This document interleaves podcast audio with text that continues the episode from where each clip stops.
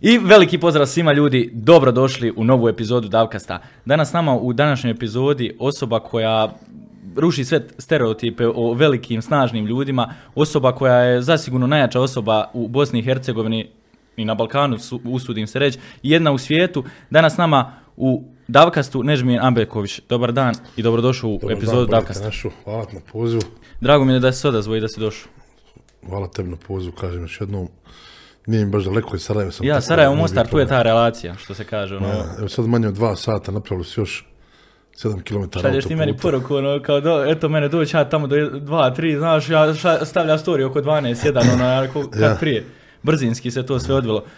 Kako sam pripremio emisiju, kako sam tebe pripremio kao gosta, onaj, stvarno mi je bilo zanimljiva i tvoja biografija i sve što se događalo u tvom životu, onaj, i nekako ono, što se kaže, imao stvarno neku, to neko tužno djetinstvo i tužnu stranu djetinstva i, i od toga svega doći do zapravo ovoga je ono jednostavno baš wow. I, i stvarno stane čovjek i ono zapita se u životu je sve moguće i u životu se mo- mogu ono karte okrenuti za 180 bukvalno.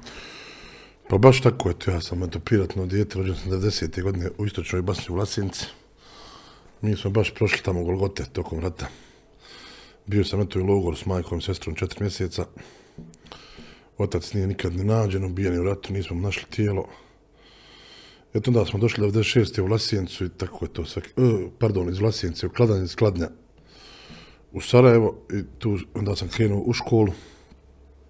E tako to nekako taj put počinje uglavnom ružno je to naše djetinjstvo, otprilike ta godišta 90. 91. drugo. Kako je teklo, ako mogu uopće reći da je teklo to djetinstvo? Odnosno, ono, dolaziš, što se kaže, na svijet i, i u takvim godinama događa se rad, događaju se problemi, logor, na kraju krajeva, pretpostavljam na tebe za- kao djetetu je to bilo, ono, naravno, šok sve veliki. Pa meni naj, najgore je padalo to seljakanje, znaš, seljakanje i pošto sam ja nisam Sarajlija, nisam mještan, nego sam, da kajem, izbjeglica iz Vlasinci. I onda smo se mi selili puno puta u djetinjstvu. Mijenjao sam škole osnovne, to je teško se adaptirati naš djetetu na, na, Sad jedna škola nađeš drugove, nađeš drugarce, pa onda druga škola, pa drži ne daj novi nastavnici, tako dalje. Pa živiš u kući, pa živiš opet u stanu, uzgrad, pa avlija, pa onda opet haustor, to je vrlo teško. Bar meni je to teško padalo. Ma blato je to, blato, blato je ništa lijepo. Nikakva lijepa sjećanja se Pa zapravo ne ima, vežu na pa sad taj kada pogledam nazad djetinjstvo, imam, volim te neke svoje drugove. Ne, pa, bilo je ljepši stvari nego danas, recimo, nije bilo, ovaj, stalno smo igrali lopte, penjala se na drveću, toga danas nema. Da. To je neka, neka lijepa stvar. Imali smo pravo djetinjstvo, mada su onaj, okolnosti bile vrlo ružne. Morali smo vas da paziti, kreneš, onda mama kaže, pazi, ima tu mina, nemoj tu, poginut ćeš dijete, drže ne daj. Tako da to je ta ružna stvar, ova strana, jer je svježe bilo poslije rata. Da. A eto, ta sloboda da smo provodili djetinjstvo na polju je nešto što je lijepo i što mi je drago zbog toga. Koliko zapravo imaš, što kažeš, ono, ono lijepih stvari da se možeš sjetiti da je tebe oblikovalo u jedno pravilno i, i dobro dijete na pravom putu. Pa ja sam, pošto sam ja jedino muško u kući bio, morao sam rad puno, tako da imam tu radnu etiku. Morao sam, ovaj, šta znam, cijepa drva, morao sam tako neke stvari, da kažem, prije me vremena rad. Tako da sam, počeo sam raditi na vratima, na obezbeđenju sa, nisam bio ni punoljetan. Slagao sam godine prvom svom gazdi da bi radio na vratima. Jer sam ono eto malo bio kao veći mišić tamo vamo i onda sam se započeo na vrata da zaradim sebi dnevnicu. I majci i sestre naravno. Tako da eto to me nekako oblikovalo to što sam morao da odrastem, htio ne htio prije vremena. Da, znači zapravo taj sav splet okolnosti koje su događale u tom vremenu jednostavno te zahtjeva i primora da ti odrastaš prije vremena, da se zaposliš prije vremena svojih vršnjaka i svega Nemaš ostalog. prijatelju izbora, moraš. Da. E, reci, Stomak ne pita kad si gladan, moraš da. Reci mi što se tiče škole, jel si u tom momentu uopće i razmišljao o školi i svemu? Pa išao jer sam ono, u tri, četiri, osno, tri škole. Osnovne, prva moja škola je uh, Osman Uri Hadžić na Dobrini, druga Skender Kulinović na Dobrini, treća na Fija Sarajlić na jezeru. To će već Sarajlija znati o čemu se radi. I onda sam išao u srednju školu, saobraćajnu školu u Velešiće. Na fakultet nisam išao, onaj, Eto, iz srednje škole sam se pravo zaposlio da radim po bezbeđenju, radio sam po svim tim klubovima i kafanama sarajevskim. I onda sam sa 21 godinu otišao u Švedsku da živim. Eto, to je bilo 2011. Doćemo baš do te švedske, onaj, jer tu se veže puno tema. Uh, prije toga reci mi što se tiče tebe kao osobe uh, i općenito tvog života i svega ostalog, E, jesi li imao problema, s, ono, sa, što se kaže muško si dijete, prije vremena si odrasto i, i svašta nešto, jesi li imao problema sa upadom u loše društvo, u, u razne stvari ili se nekako odmakao, znao si da ne želiš ka tome ići? Pa eto, ja moram da kažem da je sport odigrao najveću ulogu u mom životu. Međutim, vjerujem da me je Bog čuvao. Ja sam rastao na Dobrini, to je jedno da kažem. Mislim, lijepo je ovako geografski, reljevski mjesto, međutim, dosta je problematično. Tu ima puno droge, znao sam puno momaka koji se drogiraju. Mislim, počeli su i pušiti cigare vrlo rano. Ja nikad nisam, nemam prvo, hvala Bog, probao. Počeo sam trenirat futbal i karate u isto vrijeme sa, sa šest godina, odmah posle rata. I od tada nikad nisam prestao trenirati. Dakle, cijeli život sam u treningu, tako da mi je sport pomogao i, i da kažem, sigurno me Bog čuvao, nisam krenuo tom strampu. To je najlakše. Najlakše je reći, nemoj ništa, hajmo lijevo, hajmo vamo, tamo, nemoj na trening, nemoj u školu, hajmo mi cigare, alkohol, drž ne daj i otići u, u, bespuće. Međutim, eto ja nisam, hvala Bogu, nikad tim putem krenuo, nego sam, ja to zovem desni put, pravi put, tako, zadovoljan sam danas kad pogledam za sebe, tako da, ali definitivno najveću ulogu je odigrao u mom životu sport i moja majka. Da. Ja sam u stvari, onaj, nisam imao želje poznat. Ja sam negdje. Ja sam htio da uspijem u sportu da mi ne bi mama radila tri, tri posla. Ja sam zbog, zbog toga sam htio da zaradim par od tegova, da ma, majka prestane raditi tri posla. Koliko je teško gledat majku koja svaki dan zapravo ide i radi tri posla dok ti u tom trenutku si bespomoćan, nažalost. Tako je, ti kad smo maloletan si bespomoćan. Pazi, vjerova, u to, te, teže je sad kad sjetiš, znaš, sad sam zreo, imam svoju djecu veliku i tako dalje. Međutim, tad nisi baš toga svjestan, ali sad kad se toga sjetim, to je, jako je to teško. Ja nemam problem da, s tim da to pričam. Ja sjećam ona nas vodila na čaršiju, vi ste vjerojatno bili u Sarajevu, bili ste na baš čarši, odvede mene i sestru na ćevape ona, ne, ona kao nije gladna, nije, nije namjela da se kupi, znaš. Kaže, ne, neću, a jedete vi, ne, ne, žena, ne, žena, žena nije ni imala, znaš, da, davala je meni sestra, sebi nije. I radila je tri posla, radila je, u jednoj sam posluzi, čistila je kuće malo ovi mučni ljudi i tako dalje. Čistila je džamije, dakle, verske objekte, ali nije nikad radila ništa nepošteno i ostala je sa 26 godina udovica i nikad se nije udalavši. I danas je vrlo mlada, ima 56 godina. Ja sam prvenstveno se trudio da uspijem da ona prestane raditi. Bar tri posla, ali evo, hvala Bogu, ne radi, već četiri pivna ništa. Ima očeo penziju, ima mene, ima sestru mislim da je danas lijepo. Uh, to je lijepo danas čuti da, da je neko poduzeo takve korake za, za svoje roditelje, jer m, društvo i primjer današnji, ne mogu reći da je baš tako, da neko tako, većina takvih ljudi razmišlja, jer ono, svak gleda tu neku svoju stranu, sebe, da sebi pomogne, e, zaobilazi tu stranu roditelja, evo, danas se suočimo i s time da dosta ljudi, ono, kad ne može s roditeljima, samo i pošalje gurne, što se kaže, u carački dom. To je tužna scena ti, kad danas pogledaš, to je tužna scena, znaš. Međutim, ono što hoću da ti kažem je, ja, ja sam joj sigurno zahvalan, nikad se ne mogu dužiti, znam da je sestra isto tako. Međutim, nikad se mi njoj ne možemo dužiti. Moj, ja, moja sestra, ja se našoj majci nikad ne možemo dužiti. Sa 26 godina je ostala udovica u izbjeglištvu. Napravila je svoju kuću, napravila nama krov, na, krov nad glavom. Od nas napravila, nadam se, dobre ljude, nemamo nikakve poroke. Bavimo se poštenim poslom, sestra mi je jedna, da kažem, obična žena, radi u firmi, poštena žena ja sam sportista, tako da moje majci svaka čast na roditeljskom poslu. To je za, što se kaže, pohvalu. E, reci mi, taj period, e, ne, ne znam koliko zapravo i voliš o tome pričati, ali Nijem nekako ono, ničkim. što se Biće- kaže, biće taj, taj, period, taj period logora, izbjeglištva, kako god hoćeš to da nazoveš, e, koliko je ostao po tebe traumatičan? I, i, i tvoju sestru i, i općenito tvoju obitelj. Jer jednostavno ono, odvest, rek, uh, spominjao se u jednoj emisiji da ste zapravo susjedi uh, gurnuli u Tako logor to i da ostaješ tu zapravo. Ti si mal, maloljetan, svašta jest, se nešto tu izdogađalo odjednom, ono, pre, previše se toga izdogađalo za tako kratko vremena da bi ti ostao, što se kaže, ono, normalan. Tako je. Vidi, sam dan zarobljivanja nas ja mogu prepričat iz priča moje majke koje su naravno istinite. Može, naravno. Ja sam imao dvije godine i ne sjećam se toga da te sad kažem kako je tačno bilo. Tako da ako negdje nešto fulim, a neko ovo bude slušao koji je bio prisutan, da ne misli da nešto ne do Bog laže ili slično, nego ja pričam ono što sam čuo kao dječak odrastajući od svoje majke, amđe i svog tako dalje. Mi smo živjeli u Vlasincu u centru grada i dan danas tu imamo kuću. A imali smo vikendicu dva kilometra odatle, to je selo pored Vlasinca, zove se Luke. čim se uđe u luke, ima vojni objekat, hangari, uh, vojni, dakle, to, su vojni, to, to je bio zloglasni logor Sušica u, u ratu. Kroz taj logor je prošlo tokom rata 8000 ljudi gdje je ubijeno od 2 do 3000 ljudi. Mnogo žena tu silovano. Ubijana, ubijana su djeca, stari, nemoćni ljudi i tako dalje. Ja sam prvi zarobljenik tog logora. A evo kako je to izgledalo. Mi smo krenuli na vikencu, dakle, naša vikenca je bila neki 700-800 metara iznad tih vojnih objekata u tom selu Luke. I moja mama je krenula da obiđe gore, ne znam, nijedan vrt, ja mislim da su kravu držali i tako dalje.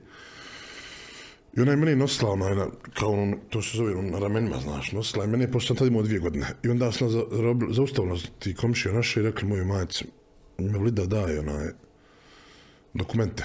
Ona se počela smijetom komšije, kakve dokumente, mislim, komšije smo mi. On je nešto opsovo i rekao, daj dokumente, nemojte ponavljam dva puta. Noko ona odstrala izvada dokumente, tražili su dokumente mojoj strin, dakle, ko ne razumije, strina je od Amidže žena. Uzeli su njoj dokumente, bil, bi, dakle, bili smo moja majka, ja, sestra moja i strina i njena djeca. Odnosno, dvoje djece, rođak je već bio dovoljno star da je otišao da, ovaj, sa mojim rahmetlim ocem i Amidžom, on, on se borio. Tako da su nas zarobili tu i onda su mene skinuli onaj sa majčnog ramena i bio sam u nekoj zelenoj trenac i bako bacio me taj vojnik tamo i kako sam ja kao dijete udario vrata, vrata se otvorila, ja sam uletio u logor. Tako, tako je otvoren logor. I onda je on opisao mog oca koji me naučio da nosim zelenu boju. Koincidencija je bila da je mama obučio zelenu trenerku, to je bolesno. I tu smo proveli četiri mjeseca, po njim, što sam, po njim pričama koje sam slušao, to je To je strašno. To, ne znam ime čovjeka kojeg, kojim su izvadili šracira, moći tu, on imao preko 80 godina. Onda su tjerali, onaj, tjerali su ljudi da siluju svoje čirke, pa kad neće, onda ubiju, ubiju čovjeka na noć tog djeta, pa da, da brat siluje čirku, pa kad ne može to, to je bolesno, želac se od toga. Pa ubiju, ubiju onda tog momka na oči sestre i tako dalje, to je da Bog sačuva.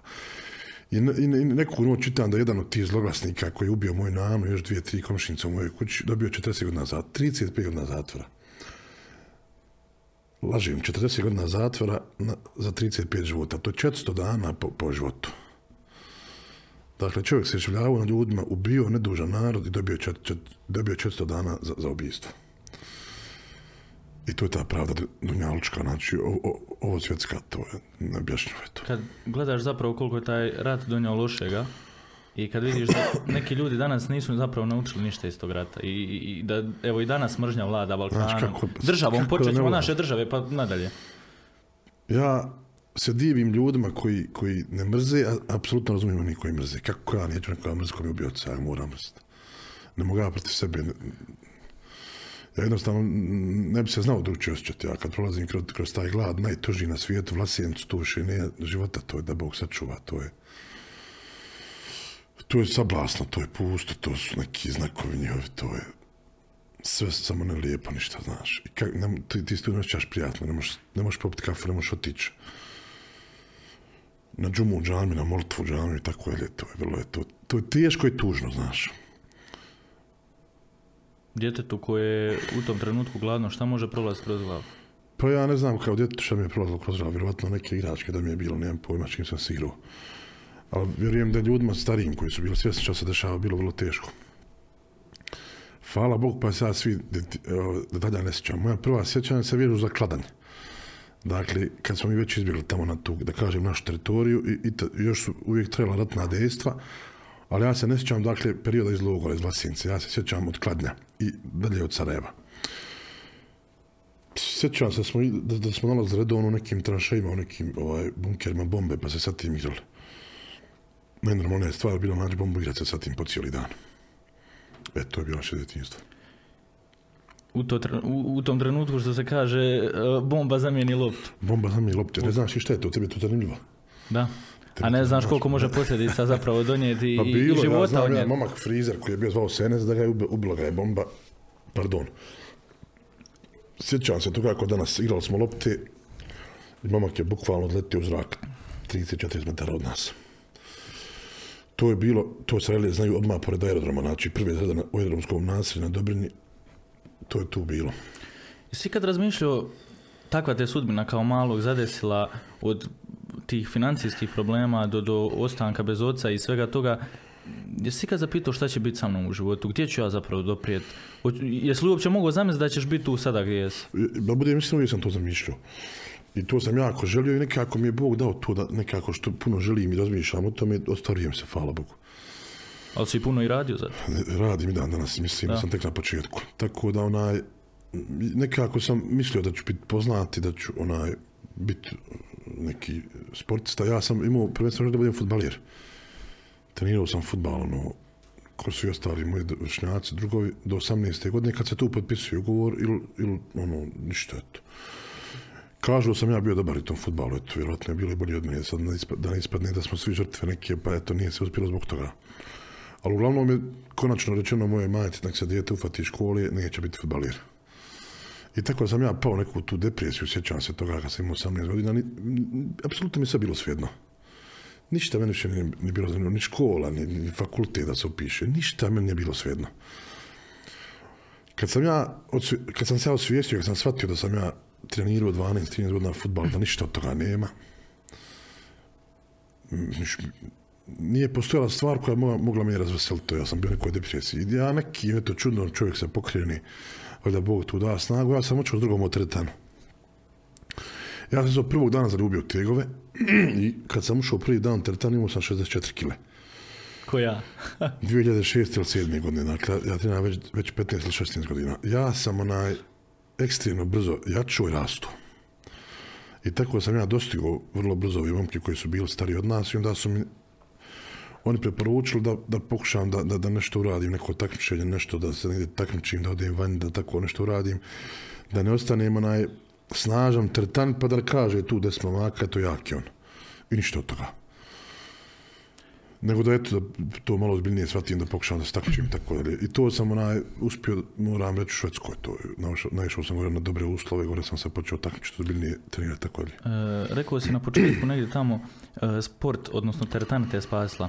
Yes. E, o- ok, iako treniram, a izgleda ako da ne treniram pred tebe. Ne izgleda, Onaj, kako se zove, reci mi, odnosno ljudima objasniti koji ne treniraju, koji nemaju tu životnu naviku da idu u teretanu, kako nekoga sport može spasiti? Kako teretana zapravo može utjecati na nekoga da ga spasi i da ga izvuče iz životnih problema i ne I, te, zadaje? I te kako može. Evo, mi smo sportisti, pa, pa, pa se onaj, Da. kanal ćemo tu. Svako ko je privržen i posvećen onome što radi, nema puno vremena da razmišlja i da se bakće drugim stvarima. Tako da se, on- je usmjeren u tome i to je njega jednostavno, njegov, to je njegov štit, od, od, odbrambeni neki oklop, tako da ti kad ja to kažem, imaju prvaci i šampioni. Prvak je onaj ko pobjede na takmičenju, a puno je šampiona, pazite. Vi na takmičenju dođe 10 momaka, ili 12 ili 15, i ti ne znaš ljudske sudbine. Svako je šampion čim je došao tu. Na primjer, danas se Aleksej Novikov takmiči i pobjeđuje, u Ukrajini rat. Momak je iz Kijeva. On, dakle, dolazi sa ratnih dejstava i takmiči se i pobjede na takmičenju. Jer ako bude deseti, on je šampion jer je došao. Valja izaći iz grada, sjest na avion, doći u drugu državu, adaptirati se, promijeniti vremensku zonu, promijeniti vodu, klimu i tako, milijone stvari. Ko nije probao profesionalni sport, on ne zna šta je to. Drugi momak je možda imao neku, trenutno najjači čovjek na svijetu je Tom Stoltman. On je, on je sa autizmom. On je pobjedio autizam, danas odlično govori pred kamerama.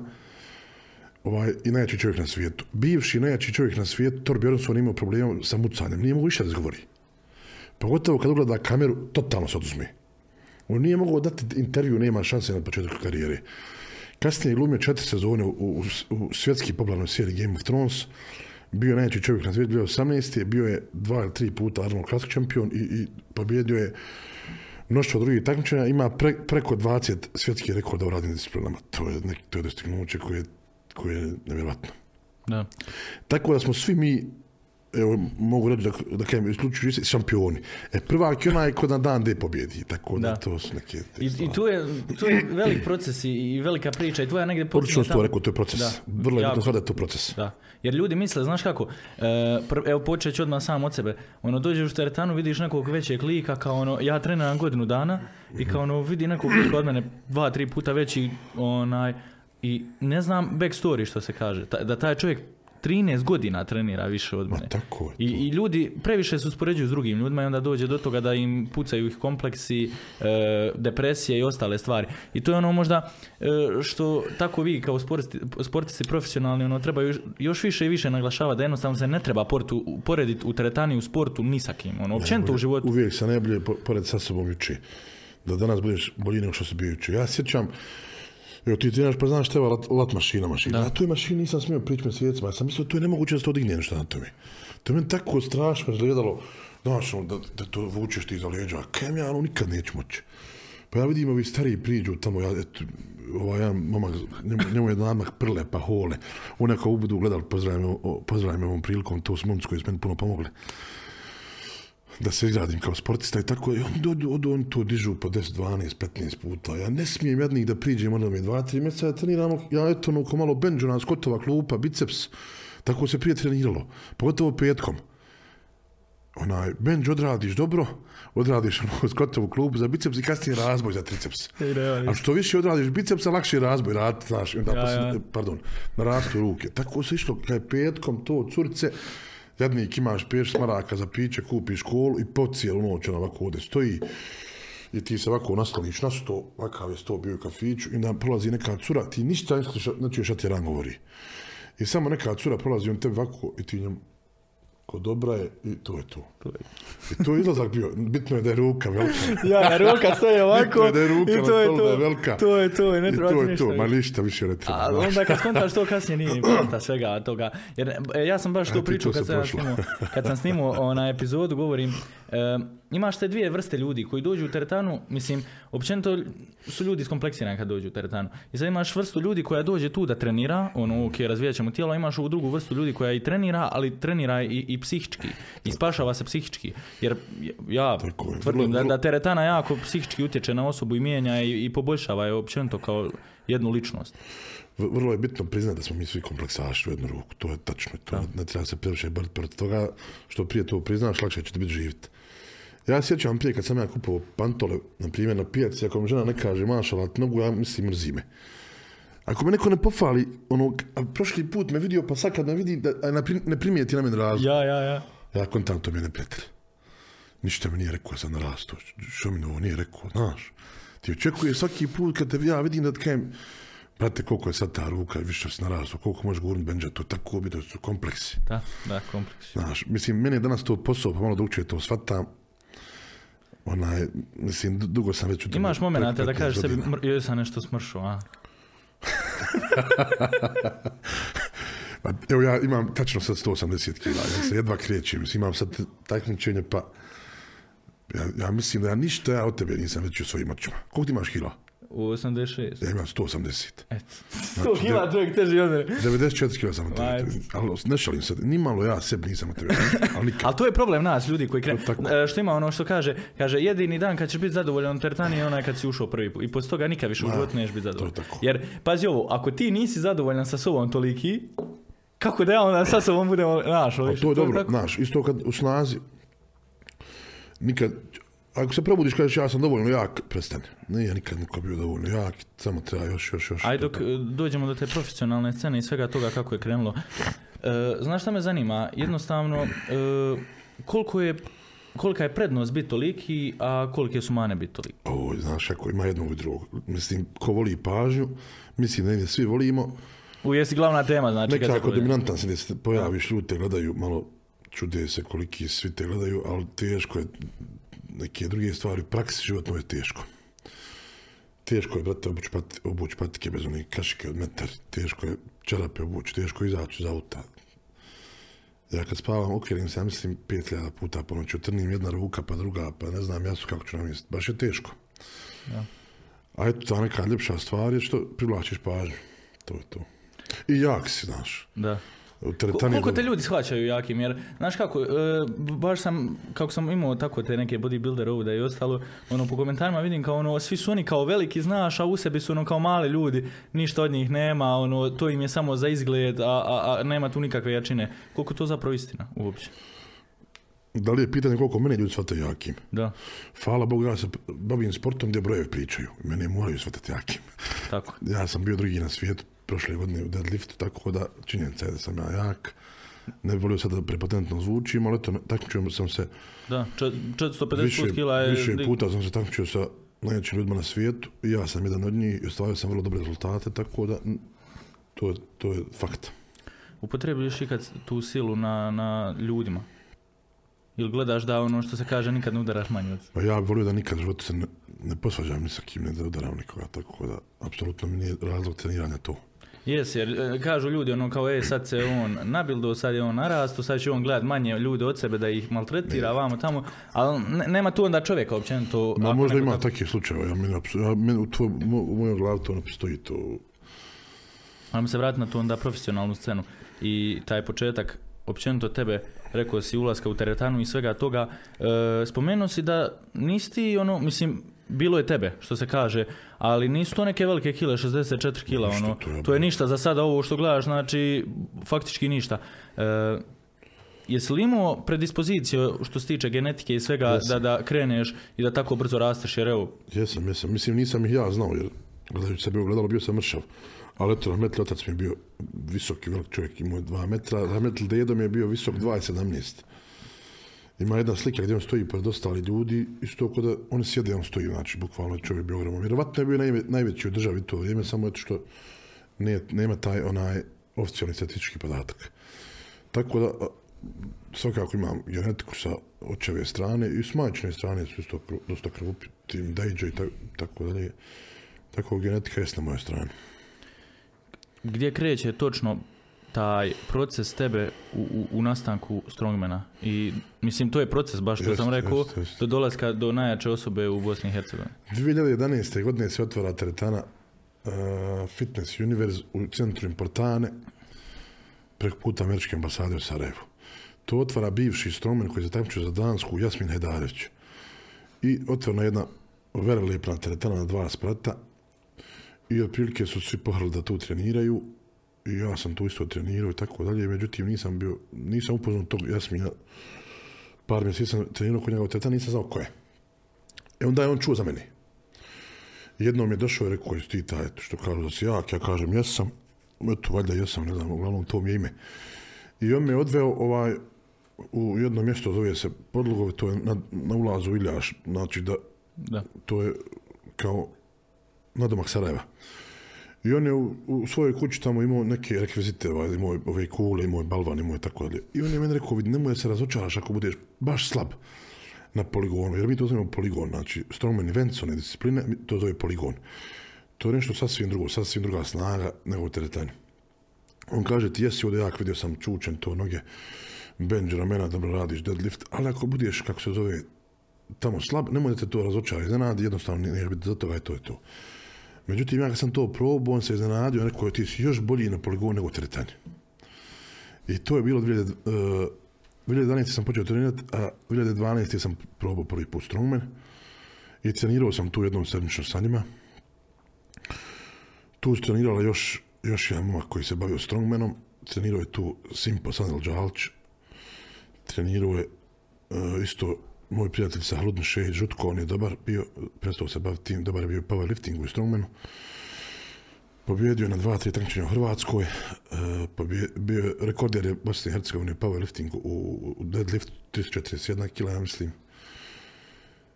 I mi smo tu trenirali i eto da kažem, ja sam se malo isticao, bar ono su me fali da sam dobar i tako dalje. I onda sam ja otišao u Švedsku i sam naišao na odlične uslove i tamo nastavio to trenirati. Ali eto, otprilike prvi put u životu sam se sasreo, sa- susreo sa strongmanom 2020. godine. E, Pardon, 2012. E, 2016. si zapravo profesionalno, što se kaže, krenuo. 5.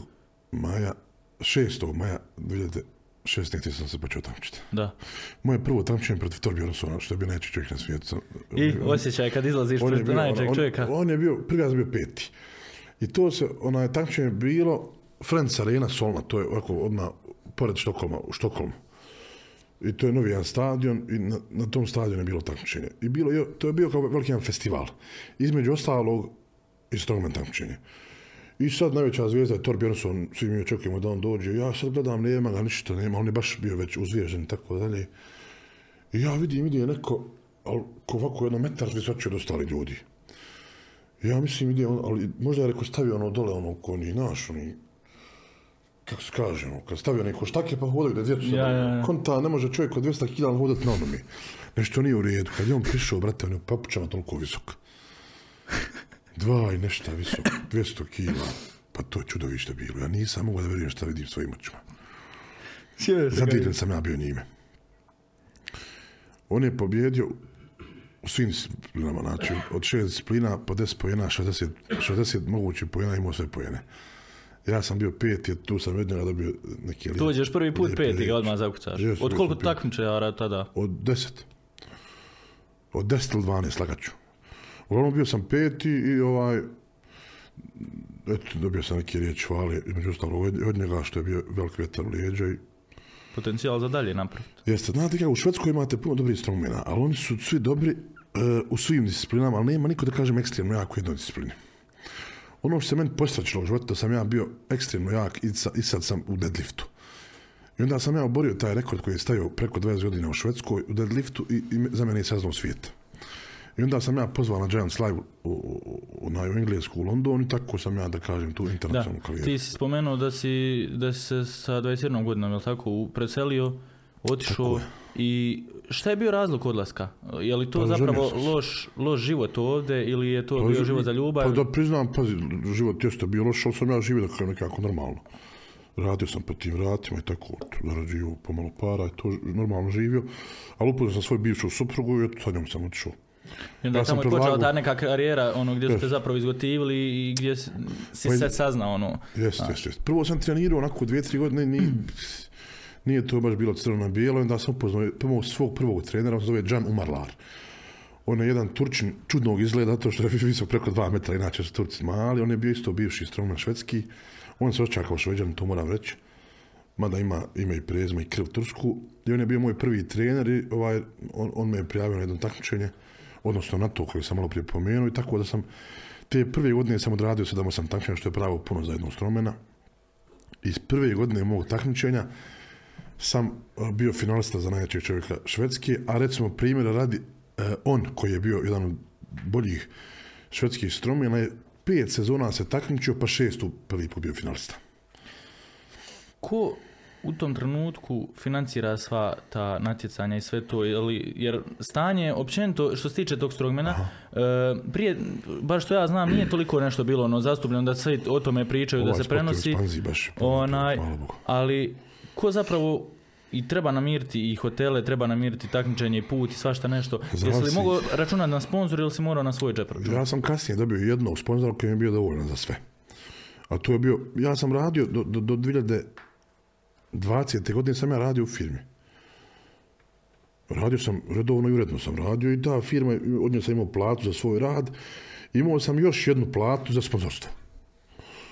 Tako da sam ja neko ko je radio u firmi imao dvije plate i plus sam dobio bonuse kad od- odlazim na takmičenje uvijek su bile plaćene karte, hoteli i tako dalje. Tako da sam imao sponzora, a sad kad sam već na ovom nivou, ovaj svjetskom otprilike, organizacija plaća put i hotel i tako dalje. Međutim, za same pripreme treba puno para.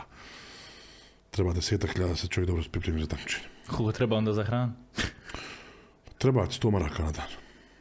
E, aj kad smo već kod te hrane, koliko je teško nahraniti tako jednog čovjeka? Koliko, koliko pratiš li kalorije? Malo prije kad smo pričali, evo možemo to spomenuti sada, onaj, rekao sam da jedeš sve. I Jedem sve i ne pratim kalorije. kako funkcionišeš tako kad jedeš sve od slatkog, slanog, e, Odlično. mesa? Vidi se na mene, ja. Ja, jedem onaj, imam, onaj, imam, imam, imam e, tri restorana gdje mogu da se besplatno hranim. To je restoran Kilim mog prijatelja Mohameda. Imam ovaj, jedan restoran u Vogošću od mog prijatelja Hadži Emra Sulemanija. Imam još jedan restoran na Iliđu AMS i tu mogu da jedem besplatno. Mada ja jedem puno i kući, jedem baš svaki dan tamo. Onaj, tako da, onaj, eto, najviše u zadnje vrijeme, moram da kažem, jedem u tom restoranu, kilim, oni me baš paze tu. Jedem bukvalno šta poželim, oni mi prave velike porcije, tako da, tako da mi je to jedna velika olakšica u mom sportu. I olakšica mi je što ja ne moram da pravim to, Da. ljudi mi donesu, pa tako je to. Jel, jesi li imao i u početcima i možda dan danas ono, moraš nadomjest sebe, kalorije, svoj organizam, jer trošiš se, jer naravno takva takmičenja i, i sve to zahtjeva ozbiljnu snagu i ozbiljnu posvećenost prije toga, da moraš ono što se kaže silom u sebe unositi, To je ubacivati. najteže. Ili, To je najgore, to je najgore. To je najteži dio u mom sporta. Znaš onaj, trening je fun part. Evo, ti vjerojatno voliš kad treniraš, pa kada ono imaš pump, pa kad se, Da, da. pa kad se, to je to što voliš. A najgore je kad odeš I za ono što pa se ne- valja, pa, oh, pa onda ono, smanji se do, do kuće, nisi više velik. da, da. Malo prije smo tom pričali. Onda moraš jest, a najljepši osjećaj kad ujutro ustaneš, ono, napuhan, kod da si tek trenirao. Ja. Tad si, u- Ko da si izašao iz teretane. a tad si imaš više kalorije, tako da. Tako da, ja treniram toliko dugo i dovoljno sam star, a još uvijek dovoljno i mlad da napravim još velike rezultate, ali sam dovoljno star da, da odlično poznajem svoje tijelo. Tačno znam, onaj, žalim se, danas nisam dobro jeo, bio sutra još na treningu, tako da, tako da ja tačno znam koliko treba mjest, kad, koliko trebam pit vode i tako dalje. U jednom danu koliko se tvoj dan sastoji obroka? Koliko obroka imaš u jednom Pa danu? ne jedem baš, znaš, čuo sam neke druge strongmane, možemo i njih kasnije pomenuti. Baš sam ne, jučer kad sam ukucavao, ovaj, da malo gledam tvoju emisiju prekuće, pa sam dole vidio ono, kad sam ukucao strongman, pa is, ispao je taj jedan momak, kaže devet puta na dan jede, ja volio da vidim šta on to jede. Možda devet nekih čokoladica, on to smatra obrokom, pošto inače tom konkretnom momku odlično ide od ruke da izmišlja priče, pa, pa možda onaj, možda čašu vode smatra obrokom, pa drugu čašu vode drugim obrokom, treću čašu vode trećim obrokom, pa snikers četvrtim obrokom. Znači, nije od toga ništa, jedim nor- kao normalno, možda malo više od drugih ljudi, znači jedim 4-5 puta dnevno. Ok, ljudi jedu kao 3 puta, ali ja jedim 4-5. I kad je faza ta, e, takmičenja i ovako obično. Pa onda, onda malo odmorim, pa samo kad sam gladan jedem, kad nema takmičenja. Da, da, da. Ovako jedem, bio ne bio gladan, svako 3 sata jedem. Jel probireš kad jedeš ili ono, znaš, Pa ne probirem, ali volim. uzmeš. Da, gurman sam i volim da ukusno da jedem, volim, volim jest. E, znaš kako ja to gledam sad nekako, ne, ne gledam s te strongman strane jer nemam nikakvog iskustva, nemam ni u profesionalnom sportu, ali ono, ljudi općenito kad izlazu, izlaze na primjer te e, na fizik takmičenja gdje zapravo gledaju formu i svašta nešto, Ma. znači pa, pratim par youtubera koji točno u gram, znači prate od salate, od riže, od e, piletine, Nema znači u, u svaki mogući gram. Meni to poznato jer naravno imam prijatelje iz tog sporta, ali to kod nas nema, mi možemo slobodno. Škodi li nešto da, da, da taj dan, na primjer, jedna čokoladica može tebi, e, ne znam, onaj, smanjiti energiju, povećati šećer pa da tebi to utječe na, na samo takmičenje ili... Ma ne može, može samo, mislim, pomoći ta čokoladica još jedna. Mislim, toliko je kod nas teško i strpljujuće, toliko nam dugo traje takmičenje, po 5 sati. Tako da, mislim da se ne možeš presti. E, kakav, je, kakav je u, u tom sportu oblik suplementacije? Koristiš li šta? Jesi li kad se iskusio na kemiji? Pa, e, u našem sportu nema, nema onaj kontrola. Da budem iskren, mislim da bi sport odmah onaj umro bez toga. Jer ljudi dižu po, mi nosimo na joko po 550-600 kila, tako da tako da onaj ne, nemamo kontrola. Međutim, u Švedskoj su zadnje nije počele kontrole biti. Uđe policija sa, sa, sa psima, sa cukama i onda njuše cuke pa moraš ići da daješ urin i tako dalje. Mislim da su to radili već u Finskoj, tako da je u Finskoj naj... U Finskoj već, nema više dobro u Finskog strongmana. Ima samo jedan momak ovaj, Mika Toron je bio na vrlo strong smenu, ali nije baš na nekom... Misliš, svi su na steroidima ili... Eto, to si ti rekao, ja ne bi baš nemoj, nemoj kaljat kolege, što se kaže. Ali onaj, e, baš dosta, bo- dosta ljudi ne želi uopće, znaš, priznat da koriste steroide i onda opet se vraćamo na onu temu, e, druge koji su počeli ili koji su nekim tim dvi, dvi, tri godine treningu, ono, znaš, pravi im kompleks, komplekse i to jednostavno ljudima ud- udara na psihu. Jer ono, aj vidi njega, ovaj ne, neće da prizna da koristi steroide i onda nastane problem, znaš. U, u, u glavi čovjeka. Teško se trkat sa dizelom protiv GT, znaš. Tako da ja to razumijem.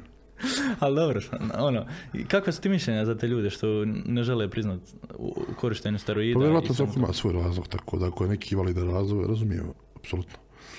To je. Više mi smetaju neke druge stvari, tipa, ovaj, tipa nepriznavanje tuđih rezultata. veličanje svojih rezultata koji ne postoje i tako dalje. Konkretno se radi o jednom drugom strongmanu, ali on bi trebao da zove weak man, jer on je slab, slab, nije on, strongman je jak čovjek, a weak man je slabiji čovjek, on je slabiji čovjek. On je slab i karakterno i, i, i, loš, i loš je, i, i bio je vrlo loš u ovom sportu. Zašto ja ovako govorim? Zato što se, konkretno ja sam žrtva njegovog jednog blaćenja. Ja sam doživio jedan incident početkom ove godine na Čarši, imao sam jedan incident sa svojom bivšom ženom. Možemo doći do toga. Evo, došli smo do toga, nema, nema problema, pričamo o tome. Tako da onaj, onda je on napisao neki post da se on nagrađuje od mene, nešto se on nagrađuje, pa je on nešto pisao, puno i tako dalje. On je mnogo goru stvar uradio jednoj curi, koja je morala otići na operaciju i tako dalje, međutim ja nemam njenu dozvolu da, da, da je spominjem, tako da, da, da ne bi da je imenujem. Ja zaista je nisam pitao, onaj, smijem li to ikad pomenuti javno. Cura je udata za mog prijatelja ne bi želio da, da, da javno, javno spominjem. Međutim, vrlo je ružno bilo što je on o meni pričao, od čega se, od čega se on ograđuje, čovjek nije na snimku, čovjek se davno prestao baviti sportom, vjerovatno je poželio ono da bude u nama, pa, pa je htio opet nešto preko mene da se tu nađe i tako dalje. Eto, mislim, to mi više smeta. To je neko uzma steroide, ne uzma steroide, ne, radi šta hoće u svojoj kući. Mislim, to, nije mi to toliki bauk koliko mi je, najgori su ljudi, zli, zlobni ljudi, to su ljudi. Dakle, to je čovjek koji apsolutno meni želi nesreću, koji je odigrao veliki utjecaj da ja izgubim sponzore, zaboravljajući da imam dvoje djece koje hranim direktno dizajući tegove. Da, da, da. Nije meni više, nije to moj više hobi, ja, druže moj, živim od tegova. Da. Ja sam dao otkaz, 2020. godine sam dao otkaz u firmi u kojoj sam imao veliku, mislim imao sam super platu u Švedskoj, dao sam otkaz zbog deadlifta. Treba imati hrabrost pa to raditi. Pa se vrat u Bosnu i trenirati bez primanja. To je, e, baš sam ti htio prije nego, nego te nemile scene što, koja se dogodila, uh, otišao si u Švedsku zapravo i, i, i zbog ljubavi, i zbog posla i kasnije se razvio taj onaj dio strongmana i svega toga. Uh, odakle uopće volja i želja iz Švedske da se vraćaš opet onaj za Bosnu i da počinješ ovdje nešto? Nikad se ja nisam navikao da živim u Švedskoj. Nikad. Ži- Gore sam prvo skoro 10 godina. Nikad se ja nisam. Uvijek sam ja žudio i znao da će vratiti jednog dana. Međutim, napravio sam taj korak možda malo ranije i nije mi nimalo žao. Eto, noišao sam na velika iskušenja tako dalje. Gore nisam uopšte apsolutno razmišljao da li imam dovoljno para za ovo ili nemam. Ne želim se ja ni sad ni na šta. Međutim, mislim da je hrabar potez bio da, da, da, da daš otkaz zbog, zbog jedne discipline koja zove deadlift. Da, da se preseliš u Bosnu. Ali bez rizika nema ništa. Nema, druže, nema, nema. Nemoguće. Ali, ako vjeruješ da, da, ja sam vjerovao da ću ja to napraviti. Znači, zapravo vjera je tu, Vjerujem da ću biti najbolji na svijetu, da ću dići 505 kila i to vjerujem. Vjera je 90% toga. hoću to i I, i, to se zapravo dogodi što kažu ljudi, vjeruješ u to i, i, i radiš ka tome i ono, samo, samo odjednom se dogodi ono nisi ni primijetio da se dogodilo, eto dogodilo se. Ono što si priželjkivo prije ne znam godinu, dvije, pet godina. Ma tako je, mora se baš vrijedno raditi na tome, moraš se odreći svega. Ja, ja sam, vrlo sam da ja težak čovjek za druženje, pretpostavljam ljudima. Zato što ja sa mnom, ja sam, živim to 24 sata, mislim, ja, moje teme su većinom teretana i tegovi. Mada nisam ja neki zatucani koji priča samo o tome. Mo- možemo o drugim temama pričati, ali onaj, o, želim da se okružim ljudima koji će me usmjeravati na to kanalisanje. Jer nije uvijek nem, neminovno uspjeti. Neminovno je da ideš pravim putem i da, si, da, da ne priješ neke probleme, da si dobar, da, da, da si pošten, tako to je, to je, to je broj jedan, znaš. Koliko iskušenja je bilo na tvom putu ka, ka prvom takmičenju, ka natjecanju i svemu tome? Pa kad prvom takmičenju je bilo iskušenje dan ranije, moja rahmetl, ja ide sam zove punica, mada sam sa, sa tom ženom više ne živim. Njena majka, v, vrlo dobra žena bila rahmetl Mevla, i ona umrla dan ranije. Dan prije takmičenja ona je preselila. I ja nisam vidio ići na takmičenje, svi ostali su rekli idi ona i ona bi volila da ti ideš, tako sam ja trenirao po tim nekim, odnosno, tak, pardon, takmičio se s tim nekim stresom, eto, prvo takmičenje, prije toga mi je umrla punica, pa to je bio, bilo prva neka, da kažem, neki korak koji sam morao ono, prekoračiti, ali kasnije je bilo još dosta iskušenja, imao sam problema u braku jedno dvije pol godine. Onda sam imao taj javni incident gdje sam, evo, sedam mjeseci živio bez ikakvih primanja, mislim imao sam nešto ušte- ušteđevine pa sam od toga živio, ali onaj, evo sad sam dobio neke sponzore, hvala Bogu. Međutim, mislim da se to isplatio, taj moj trud, jer nisam u jednom trenutku pomislio da odustanem. Nijedan- ja trening nisam doveo pitanje. Da. Svaki trening Tu se odmarao zapravo od svih tih problema, pretpostavljam. Ma u svaki, na- ma nije, nije to baš tako. E, et, o, tome, o tome možemo pričati. Vidite, kada neko kaže na ljudce, pa to nije to tako. Za, ti moraš za, za prave rezultate biti ispunjen ljubavlju, ispunjen e, pozitivom. E, Kad si na najraspoloženiji napraćuješ najbolji rezultat. Ono kad čovjek izgleda ljud kad diže, tu samo taj moment bukvalno dizajna tegova, ali okolnosti životne moraju biti lijepe da ti uspiješ onome či, čime se baviš. Znači, ne, svaka negativnost negativno uči na, na, tebi. Da, da, da. Tako. E, spomenuli smo malo prije taj incident koji se dogodio. E, da imaš sve u tom trenutku, Da. sponzore, natjecanja sam idu super, jeste. sve, dolazi taj in- incident, poslije toga se događa da te sponzori, ono što se kaže, brišu s vidika, ostaješ bez ikakvih primanja, imaš djecu sa strane. E, šta se tu zapravo dogodilo i koja je realna priča svega toga? Jer mediji će vrtiti jednu stranu, e, Pazite, naj, naj, najveća... žena drugu i tako. Jest, jest. Najveća, uh, najžalivije u tom svemu je da, što ne postoji video cijele situacije. Da postoji video cijele situacije, traju bi jedno dvije minute i vidjelo bi kako ta žena nasrnula na, na, na curu koju je bukvalno isprebijala i onda onda da sam ja to samo gledao, neko bi rekao, ono, veliki čovjek pa gleda kako tuče cur, znaš. Kada reaguješ kako sam ja odreagovao, onda si nasilnik i tako dalje. Međutim, ono što je vrlo bitno da, da ovaj policijski epilog, ja nisam ni prijavljen ni za šta, ni, ni za nasilje, nisam šta odgovarao, ni ništa, ja sam samo dao izjavu tu u svoje svjedoka, jer, jer je bila tuča između druge dvije osobe. Tako da ja nisam onaj, čak ni odgovarao za prekršaj, ne za krivično djelo, tako da što s te strane sam, što se tiče zakona, apsolutno čist. Ali eto, plasirano to što je plasirano, čak mislim da je neko to od njenih prijatelja ili prijateljica snimio, onaj, da se ja kompromitujem u vrlo lošem smislu, što im je nažalost uspjelo. Svi su portali to u roku od 24 sata, vidim i naših komšija u Srbiji je to isto prenešeno. Pa su pričali neke priče da, da se to dešavalo ispred suda nekog i tako dalje. Međutim, to se desilo tačno na baš čarši kod Sebilja, ne 20 metara od Sebilja. Kogod poznaje Sarajevo, prepoznaće ambijent gdje se to desilo. Eto, da ne, da ne kažem ja šta sam ja sve još proživljavao, da sad ne ispadnem ja tu neka žrtva, a možda ja jesam i žrtva tog braka, ali ajde. Da Reci mi- ne bude loš, ja. imaš opet ponavljam, imaš sve i dogodilo se to da si preko noći ono osvanu u svim medijima. Komentari, šta očekivati, pogrdni, ružni, bezobrazni od strane ljudi jer nisu, nisu gledali tu drugu, znaš, stranu. Znači, ako bolest našeg društva je kad, kad ide dobro, svi te favorizuju svemu. Napraviš jednu malu grešku, onda si najgori na svijetu. 36 puta do sada je himna, himna Bosne i Hercegovine intonirana po svijetu zbog mene. To nije mala stvar, to nije zanemarljiva stvar, niti je treba zanemariti.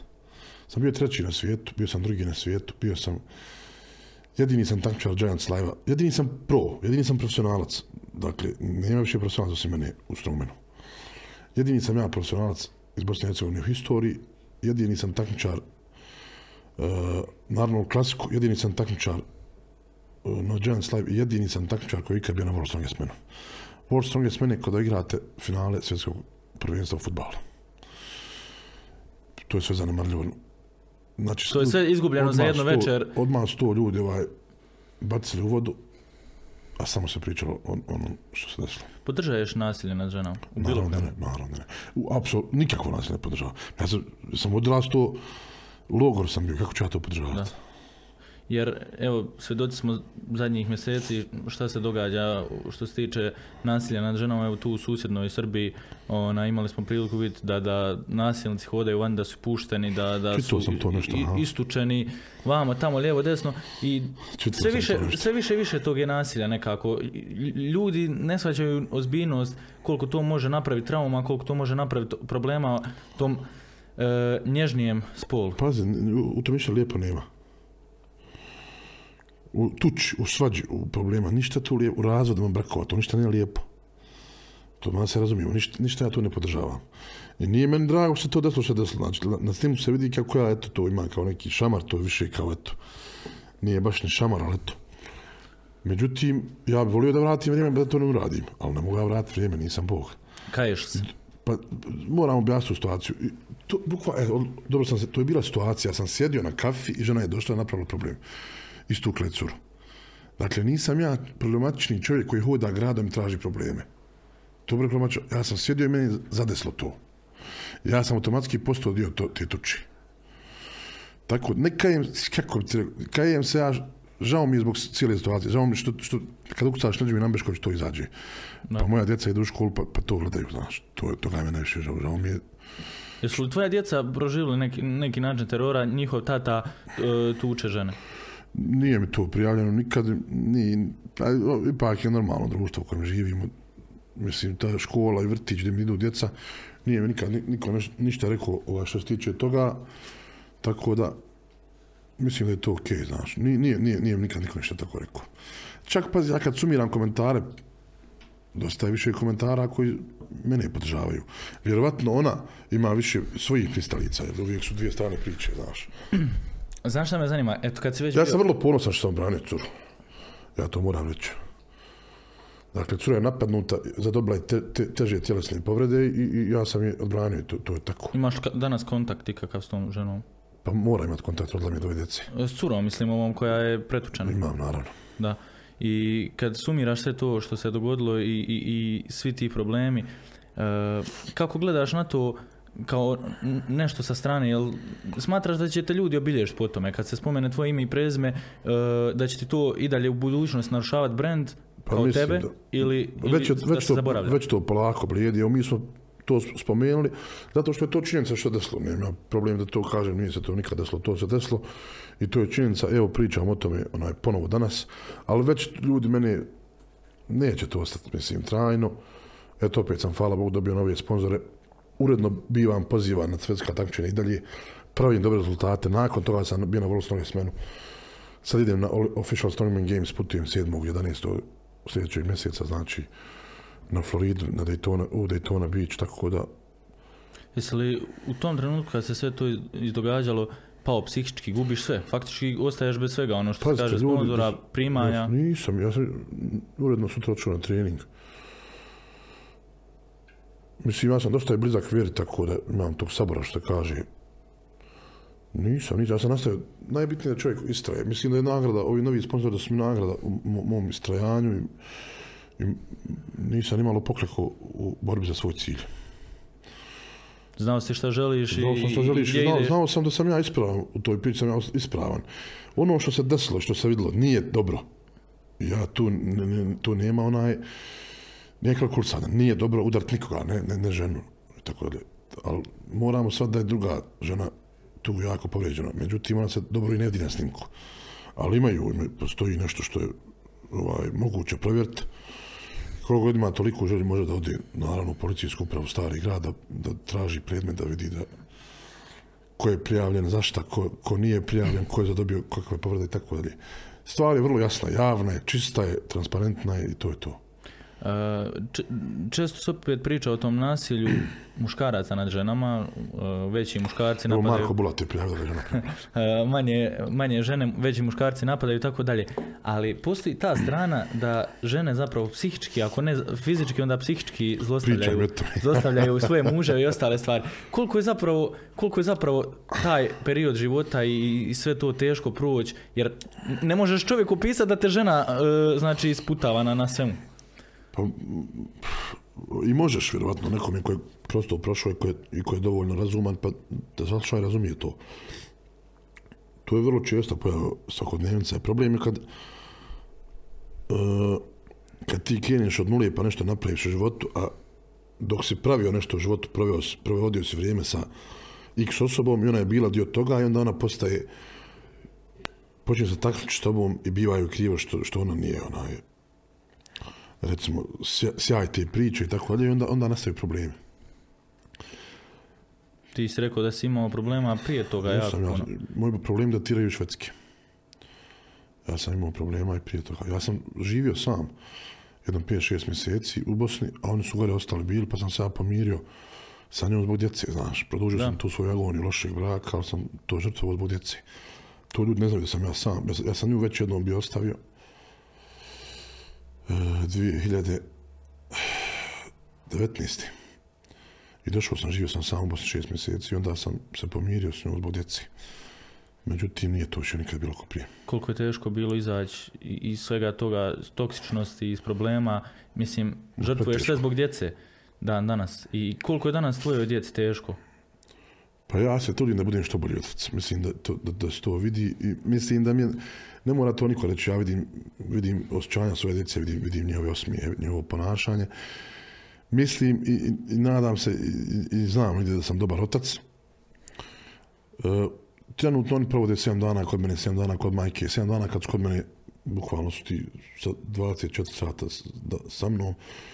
Uzmam mlađeg sina ranije iz vrtića, vodim ih sa sobom u teretanu da ih gledam na kolo griženje tegove, uvijek sa mnom, tako da apsolutno mi nisu teret, volim i kupujem im sve što mogu da priuštim, eto, tako da uživam u provođenju vremena sa njima i eto, djeca su mi sve. Koliko je teško uskladiti tu titulu oca i onaj, tih svih treninga i, Pa njima, njima, njima, eventa i svega. njima sam ja ponos, znaš, oni kažu u školi, moj babo, ja ću od tvog babi, drugu, tako da, tako da onaj, mislim da je lijepo, eto, ja sam odrastao bez oca, pa ne znam baš taj osjećaj, ali bilo bi možda lijepo da, Šta bi volio kad se osamostale i budu svoji ljudi da, da, da kažu za tebe?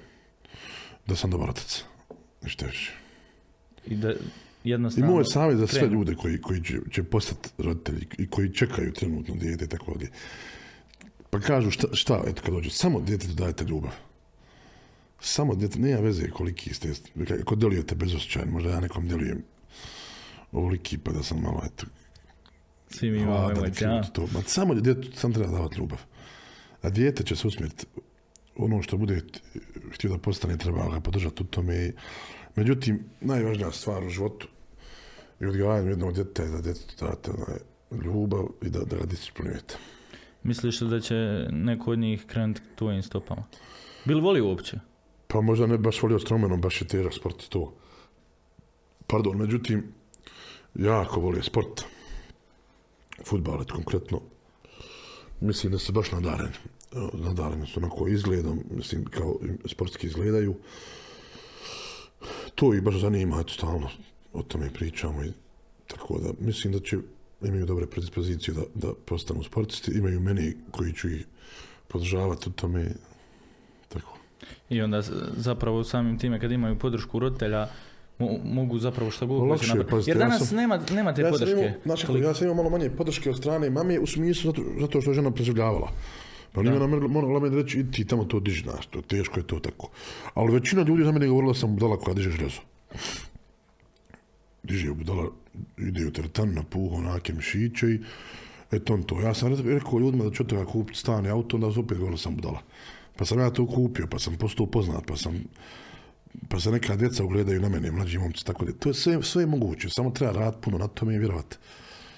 Vjerovati u ono što Jel voliš da te se ljudi plaše? ne volim, naravno. I mislim da me se ne plaše, ja sam vedar momak, nasmijan. Trudim se da izađem susret svakome i teretanu, eto, konkretno, kad treniram. Ne želim da me se plaše, mislim da nemaju apsolutno razloga.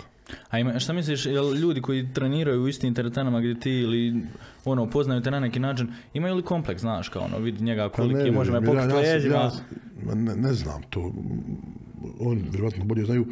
Međutim, ja kad se pričam sa mom, momcima koji su od mene slabi, ja se degradiram, možda ružno zvuči, na njihov nivo, da, da, da ih saslušam, da sa njima pričam, tako da nema potrebe za tim.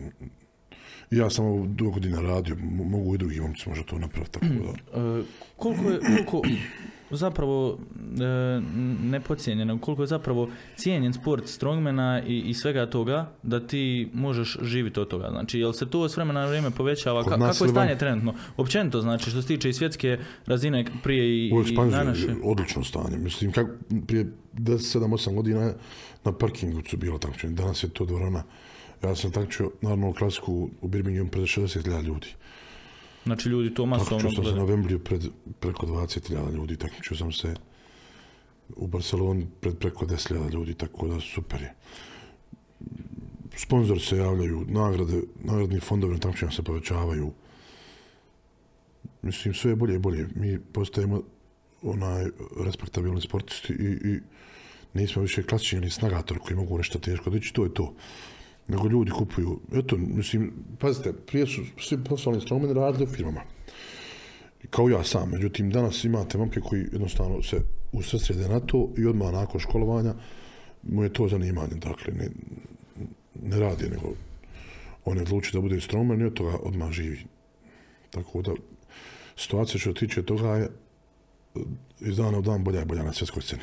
Kako si prije, kad jednostavno nisi od toga imao neki dinar, što se kaže, neki velik da bi mogao živjeti, a radiš u firmi, kako uskladiš i treninge i, i, i jesti toliko i sve jednostavno? Pa znaš kako, sport i život to je borba. Ne znam, ali ne- neke stvari su vjerojatno i neobjašnjive, pogotovo kod nas u Bosni. Znaš, samo u Bosni ljudi, ljudi imaju platu od moraka, a troše hiljadu i po, to ni drugo nema. Znaš, ako ti kod nas odeš i tamo, znaš, pojedeš pite, pa ne, ne naplatit niko ništa, znaš, to, ne, to je samo kod nas ima. To nije u Švedskoj, znaš. Onaj, tako da ima, ima dobri ljudi, znaš. Evo, mene i konkretno više podržavaju puno ljudi i privatnici i ovaj privrednici nego institucije naše. Tako da, eto, jave se ljudi, meni sami, recimo, na društvene mreže, želimo da te podržimo pred takmičenje, traže broj računa, nešto mi mislim, ono, kao financijska podrška. Ja sam se početka loše zbog toga osjećao, znaš. Nisam htio da primim to nešto. Međutim, su mi ljudi objasnili da to nije pomoć, nego podrška. Kad neko mi pomaže, što je ako nema neko nešto da jede, pa mu ti pomoć da jede. Međutim, ljudi mene smatraju ambasadorom sportskim državi i onda žele da me podrže na tom putu, nekom nagradom i eto tako. Li Imam ljudi, ja svoje redovne sponzore, imam te ljude koji me podrže pred takmičenje i tako, to je, otprilike tako funkcioniše ovaj, finansiranje mene i mog sporta. jesu li ljudi u Bosni i Hercegovini zapravo shvatili tu srž strongmana i, i, i takvih stvari koje ti radiš? Pa Ili ono da shvataju, prihvataju tek polako? Ma ja, ma, još uvijek je na početku jer sam ja sam. Ali onaj, mislim da iz dana u dan onaj, shvataju sve više. Na sreću sam ja dobio puno medijske pažnje. U protekle tri godine, evo, vidite se zahvaljujem još jednom na pozivu.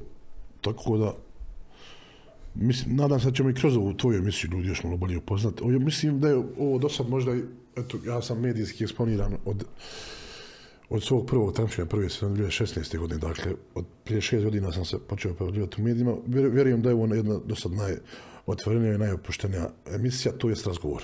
Da. I to je ono gdje ljudi da- se trebaju zapravo pravi upoznati. Jer znaš kako, ljudi percipiraju mišljenja na osnovu, ne znam, izgleda, na osnovu neke Tako e, situacije, Predrasude su događaja. čudo. Da. Ovo predrasude su Koliko ste ubili te predrasude u, u životu? Nadam se puno. Znaš, ako u saobraćaju čovjek kad te počne psovat majku i ti kad izađeš iz auta, on se prepadne, onda se ti nasmiješ, kažeš nije to lijepo, druže. I onda on se stavi stopi, on tebi je poljubio da može, znaš, zato što ga nisi napo, a, a, a, a može ga pojeti za. Ne, to je tako, zato što to, to je tako, znaš, onda ljudi se, eto, spremni su da se izvinu, spremni, predrasude su unazada mnogo ljudi, znaš, u Švedskoj, meni kad se dijete rađalo, kad je došao doktor koji će porađati, moja bivša žena se prepo čovjeka. Kompletno lice istetovirano, naušnice su da. Ja kaj mu ova, jel? Što ću, kažem, samo ti opustio, ja sam ne bih doktor u državi. Pazite, znači, dok, doktor, aj kod nas nek te primi doktor, neki odmah bi rekli šta je ovo, kakvi su ovo narkomani istetovirani, šta je ovo reći, bježi. Znaš, dakle, nema, to, oni su tu unaprijeđeni u odnosu na nas, tako da, da je manje predrasuda. Mislim, ja i dalje zagovaram da se normalno izgleda, da se odmah razumijemo, ne volim ja to baš tako. Nije mi ja, vidiš, ne idem da to važe, naošnice i tako dalje. Malo sam, to iza- tek malo, sam izašao iz gabarita. Znaš to normalnog tek je došao ovdje cijelo ruku Ja, ja, se tavira na leđima. Ali ona, eto tako da, mislim da, da sam razbio dosta predrasude te, što se tiče snažnog čovjeka. U prilike svi smo mi kao neki, neki ovi mede naš, ne, nismo zli. A šta čini jednog snažnog čovjeka? Izvin, nisam čuo. Šta čini jednog snažnog čovjeka? Pa dosta je segmenata, znaš, mislim da je sve iz glavi, to je na, na, mentalni sklop je najvažniji. A šta čini konkretno fizički, ja sam to i, i, i, i, i ovaj čitao puno o tome jer sam, meni je uvijek bilo, recimo, fascinantno, dva druga hrinu teretana. Isto imaju kila, isto izgledaju i jedan postane jači, zašto postane jači? Isto treniraju po istom programu, i možda isto jedu. Šta je to? Znaš, šta je to? Recimo, onda tu ide genetika, idu krvna zrnca, idu, idu kakve su kosti, kakva je krv, kako su ovaj, isprepletena ova vlakna. Puno je segmenata zašto je jedan Sve to utječe na jednu- zašto jedan čovjek jeće od drugog jesta. Jednostavno neki ljudi su, da kažem, ako se već o tome priča, onaj, na njihovu nesreću nikad ne mogu biti jaki kao neki drugi ljudi. jednostavno paket čovjek ne dozvoljava, nije dovoljno mm, veliki, ja- jak da bude, on može dosti svoj mak- maksimum, može da napravi odličan posao, ali ne može nikad biti toliko jak da, da, da kao recimo neki drugi čovjek koji što možda ma- malo i manje trudi. Gdje si trenutno mentalno? Gdje se nalaziš? Pa evo ovdje se nalazim, ja se uvijek, ja se uvijek nalazim, onaj, pokušavam, ta, tako razmišljam. Ovaj, fokusiram se na ono što radim trenutno, naravno mislim puno na budućnost, ali evo, onaj, moj sljedeći sportski događaj koji će se desiti je Official Strongman Games 11. 12. 13. novembar Daytona Beach, Florida, Amerika. Kako ti, kako ti to. što se kaže, predviđanja? U karakter sam, sam kao jedan od favorita što sam vrlo rado i prihvatio. Osjećam se jako spreman, odradio sam Uglavnom napreduje. Odradio sam pripreme vrhunski, tako da mislim da će biti dobro. Samo što ću najvjerovatnije na takmičenju sam i to mi je problem, jer takmiči se sam je užasno. Kad moraš promijeniti patike za sljedeću disciplinu, pa, pa moraš to sam raditi, moraš stjeznike promijeniti, moraš drugi pojas, nema vode, donesi mi energetsko piće, daj da jedeš banane, med, tako da. Da ne bi to ostalo na onome, uh, lig samo jede, uzme nešto, diže i ostale stvari. Uh, ako ti nije teško, zanima me kako izgleda jedan profesionalni dan i, i, ili priprema ili kako teče zapravo, šta dižeš, jer stalno se to vrti, onaj, kako se zove, da obaraš svoj PR ili, ili kako se to Naravno kreće zapravo. Pa ne, znaš kako, moram priznati da je vjerovatno, vjerovatno je moj život prilično dosadan. Onome ko to gleda sa strane.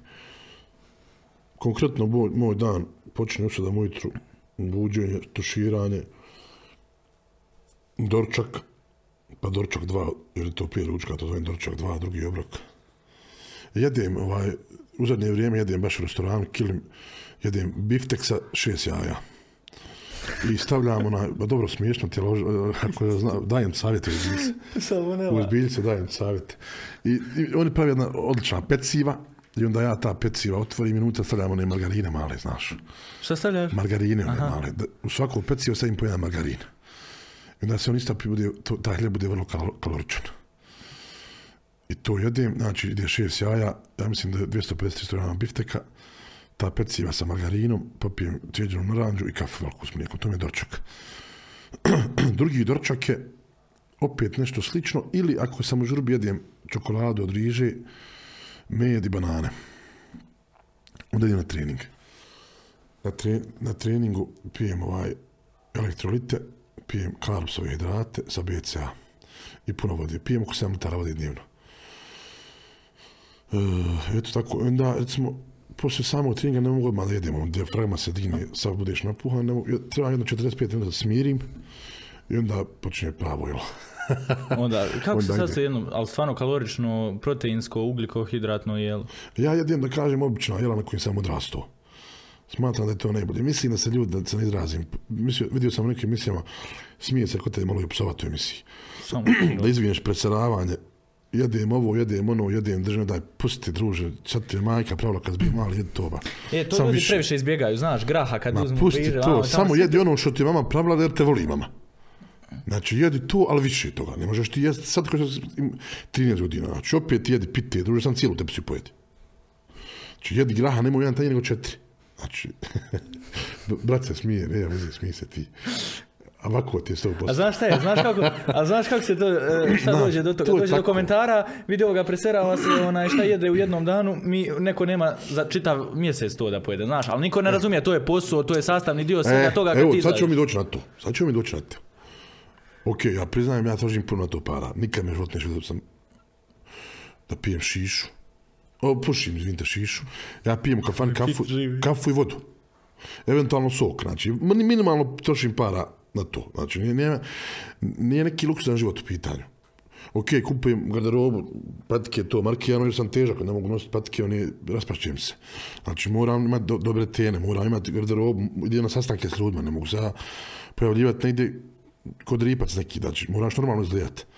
I tako dalje. Međutim, minimalno para trošim na nepotrebne meni u životu nepotrebne stvari. A meni najpotrebnije stvari su, ja, moje dijelo je mašina koja radi za mene. Ja je moram, ne možeš ti vrte voziti Audi osmicu i sipati nekako ulje od pet maraka. Moraš sipati ono skupo. Znači, ne možeš biti jak i, i htjeti biti najveći na svijetu i jest, bez hranu moraš biftek. To je tako, to je tako. Rekao si malo prije 100 maraka, ako se ne razumije, 50 eura 50 dnevno ode na, na hranu. I sad kad gledaš tako, šta se vrti u tih 50 eura? Pa vrti se meso, jaja, mlijeko. Pogotovo sad kad je poskupilo. Ok, ja, ja, pošto ja ne jedem ono clean food, jer nisam bodybuilder, pijem puno sokova, jedem kolače, ali cijene su otišle gore. Dakle, živimo u kriznim vremenima gdje su cijene otišle počeoći od, od, od energenata i ovih resursa za, neophodnih za život. Sve je poskupilo, materijale, hrana, sve je poskupilo. Dakle, eto, otprilike, rekao sam već, jedem rižu, jedem tjesteninu, jedem meso, jaja, mlijeko, sokove, slatkiše, to je to. Jel te neko nekad prozove ludim? Kad ovako, Pa ja nisam čuo možda ljudi, onaj, znaš, kao mašu je tamo neki rukama. Onaj, eto, otprilike to je to. Misliš da, da bi neko mogao jedan dan, da nije tako u tome sportu i svemu izdržati u taj način i prehrane i treninga i svega? Mislim, to su zahtjevni treninzi, naravno, Pa da mislim da bi, to. pazite, ja jedem puno, ali ja malo jedem i na zor, što se kaže. Upoznao sam ja dosta ljudi manje od mene koji puno od mene jedu. Puno više od mene jedu. Šta je tu ključno? Vremenski, Metabolizam? vremenski nam nije ograničeno, tako je emisija. Naravno, pa ću naravno, ja spomenuti jednog čovjeka, ovim putem ga pozdravljam, poslaću mu emisiju da gledam, se zove e, Nurica.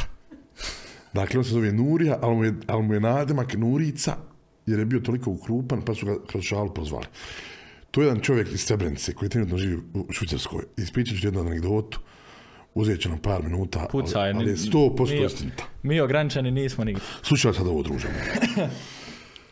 Moj prijatelj Safet Talić mene poziva da kod njega provedem par dana u gradu Nušatel u Švicarskoj. Pred takmičenje, onda ćemo on i ja zajedno putovati u Manchester na deadlift, na World Deadlift Championship. I mi, šta mi radimo tih par dana u Nušatelu? Sjedimo i predamo se. Kako bi sam što više napunio, kako bi veći na takmičenju. Kaže on, vidi, brate, a slušaj sad ovo, prije toga meni su pričali, evo čestitam mom drugu, Čamu Dorakoviću na, na, na, na mandat, postoje podpredsjednik uh, RS-a. Onaj, priču je meni, on, mi smo drugovi, on meni pričao kako on, onaj, ima jedan Nurica, jede četiri puta kod ti, ja, hajde, ja sam možda i vjerovo, jede, ali kontam ja načelniče, nije to baš tako. On prije bio načelnik, pokazao načelniče onaj, nije to baš tako. Pričao meni taj drugi prijatelj Safet, kaže, ima Nurica, jede. A ja rekao, ja sam njima vjerovao, ali mislio sam na ono peteriju, znaš. Pričaju, čovjek jede ovo. A sad ti čuti šta, oni pričaju. Jede ovo, jede. A rekao, ajde, možda jest, ali nije baš tako. Kaže, meni Safet u Švicarskoj, brate, ima taj naš brat Nurica ima želja da tebe upozna, ajmo na večeru sa njim. Jedan kineski restoran, ono, all you can eat, znaš, kao platiš određenu cifru, jedeš koliko god hoćeš.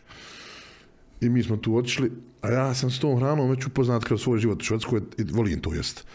Otprilike ono ima piletna i, i crveno meso, i, ide riža, neko povrće i to. Ja sam pojeo ta prepuna dva tanjira.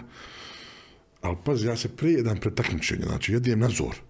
I pojeo sam ta dva puna tanjira, te hrane, popio sam možda dvije ili tri kole zero, ja pijem kolu zero jer ne bježim od kalorija, nego jednostavno ne volim onu pravu kolu. Ova mi više odgovara. I pojeo sam nešto slatko i pojeo sam jedan, jedan tanjir sa lubencom i ananasom. I to je baš bilo za mene jedna obilna večera. E, slušaj se to. Sigurno ti kažem, pristovao sam čovjek i sedio s moje lijeve strane, očeo sam svojim gledao. Devet tanjira, kako bi sam ja pojeo dva. Slobodno se smiji. Devet tanjira je pojeo te hrane. Kol, svaki tanjir ide jedna kola, prava ona. Slušaj sad ovo. Znači, ako ima pet vrsta voća, ne, on je nije stavio pomalo od svakog voća u jedan tanjir. Nego ide tanjir lubenice, tanjir ananasa, tanjir breskvi, tanjir, sve po tanjir svega. Šest pudinga, oni ovako se ono gore u djetinjstvu, ako se sjećaš, ono, odlijepiš, ono gore pojedeš kaškom, šest tih pudinga. Jer ne volim nešto zaboravim. Uglavnom, on, izašli su već kinezi da vide ko toliko jede. Iz kunje su izašli kinezi da vide s kapama onim kuhar šta je se dešava, ko, ko je došao ba. Slušaj sad ovo. Slušaj sad ovo. I on je skonto da ima sladoleda. I on to ne kaže dezert, nego kaže sad ide zahlada.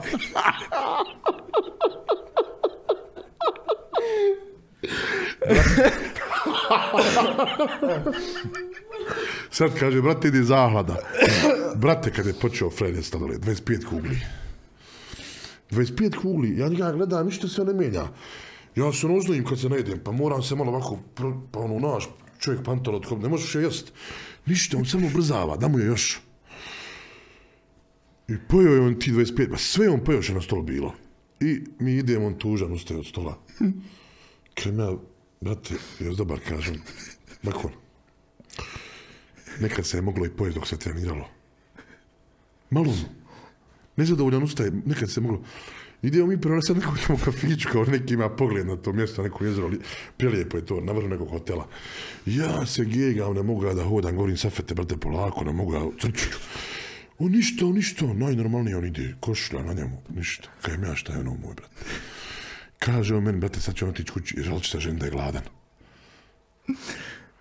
I e, to sam ja vidio svojim očima. A čuo sam da pojede po 5-6 kila banana odjednom. Umać ume djede. Ume. Koliko ima kila ali? Ima, brate, sto, došao je na večer sa 124, otišao sa 131. 7 kila što je dobio na večer. Ali eto, smršao je, kažu, bre, prije imao puno više. Radi se o jednom vrlo dobrom i, i poštenom čovjeku, velikom radniku, o tom Nurici, Srebrenici koji živi, e, to je čovjek koji najviše na svijetu jede bez konkurencije. Pojeo sve živo što je naš. To nisi nikad, brate, vidio u životu svom. Ja, ja oglednije dok sam ga slušao. Znaš šta je to? To je nerealno, kad tako pričaš. Ima i Benjo jede šeć. Što kod njega treniramo teretan, on isto jede meti. Znači, To tu, tu ode, tu ode To je moj 2000 borac. eura mjesečno samo na hranu. Aha, Benjo isto dođe jedan trening, ima 120 kila, sljedeći 150, to je nevjerojatno. Ali ono zna i dobro ono, da cut weight, znaš, pred borbu, on je, ono, potiče iz brazilske- jiu ali sad se takmiči u MMA, pa mora da reže kila. Visok je 2, 2, 6, ja mislim, baš je visok. Šta je tu rastu vas palme gore, sve po Ma, 2 o- metra mi. Ogromno sto ljudi. I on dođe jedan trening, životan čovjek ima 120 kila, sljedeći 140. I, čuo, I baš mu ostane, jel? Čuo sam da on isto meti kad jede. Često me zove da jedemo, ajmo uzmaj da jedemo, ja izbjegavam. Kontamo sramotit će me, pa ne. E, reci, mi, reci mi po pitanju t- e, općenito strongmana, dizanja, deadlifta, svega. E, ko ti je bio najveći vjetar u leđa za sve to? Jesi li morao biti sam sebi? Pa većinom sam sam sebi, eto, ja moram biti zahvalan svojim sponzorima, eto. Sponzori su mi tu dosta pomogli. Šta znam, sad mi je cura moja najveća podrška. Djeca su mi podrška. Moja mama i sestra su podrška, eto, uglavnom, to taj bliži kruh.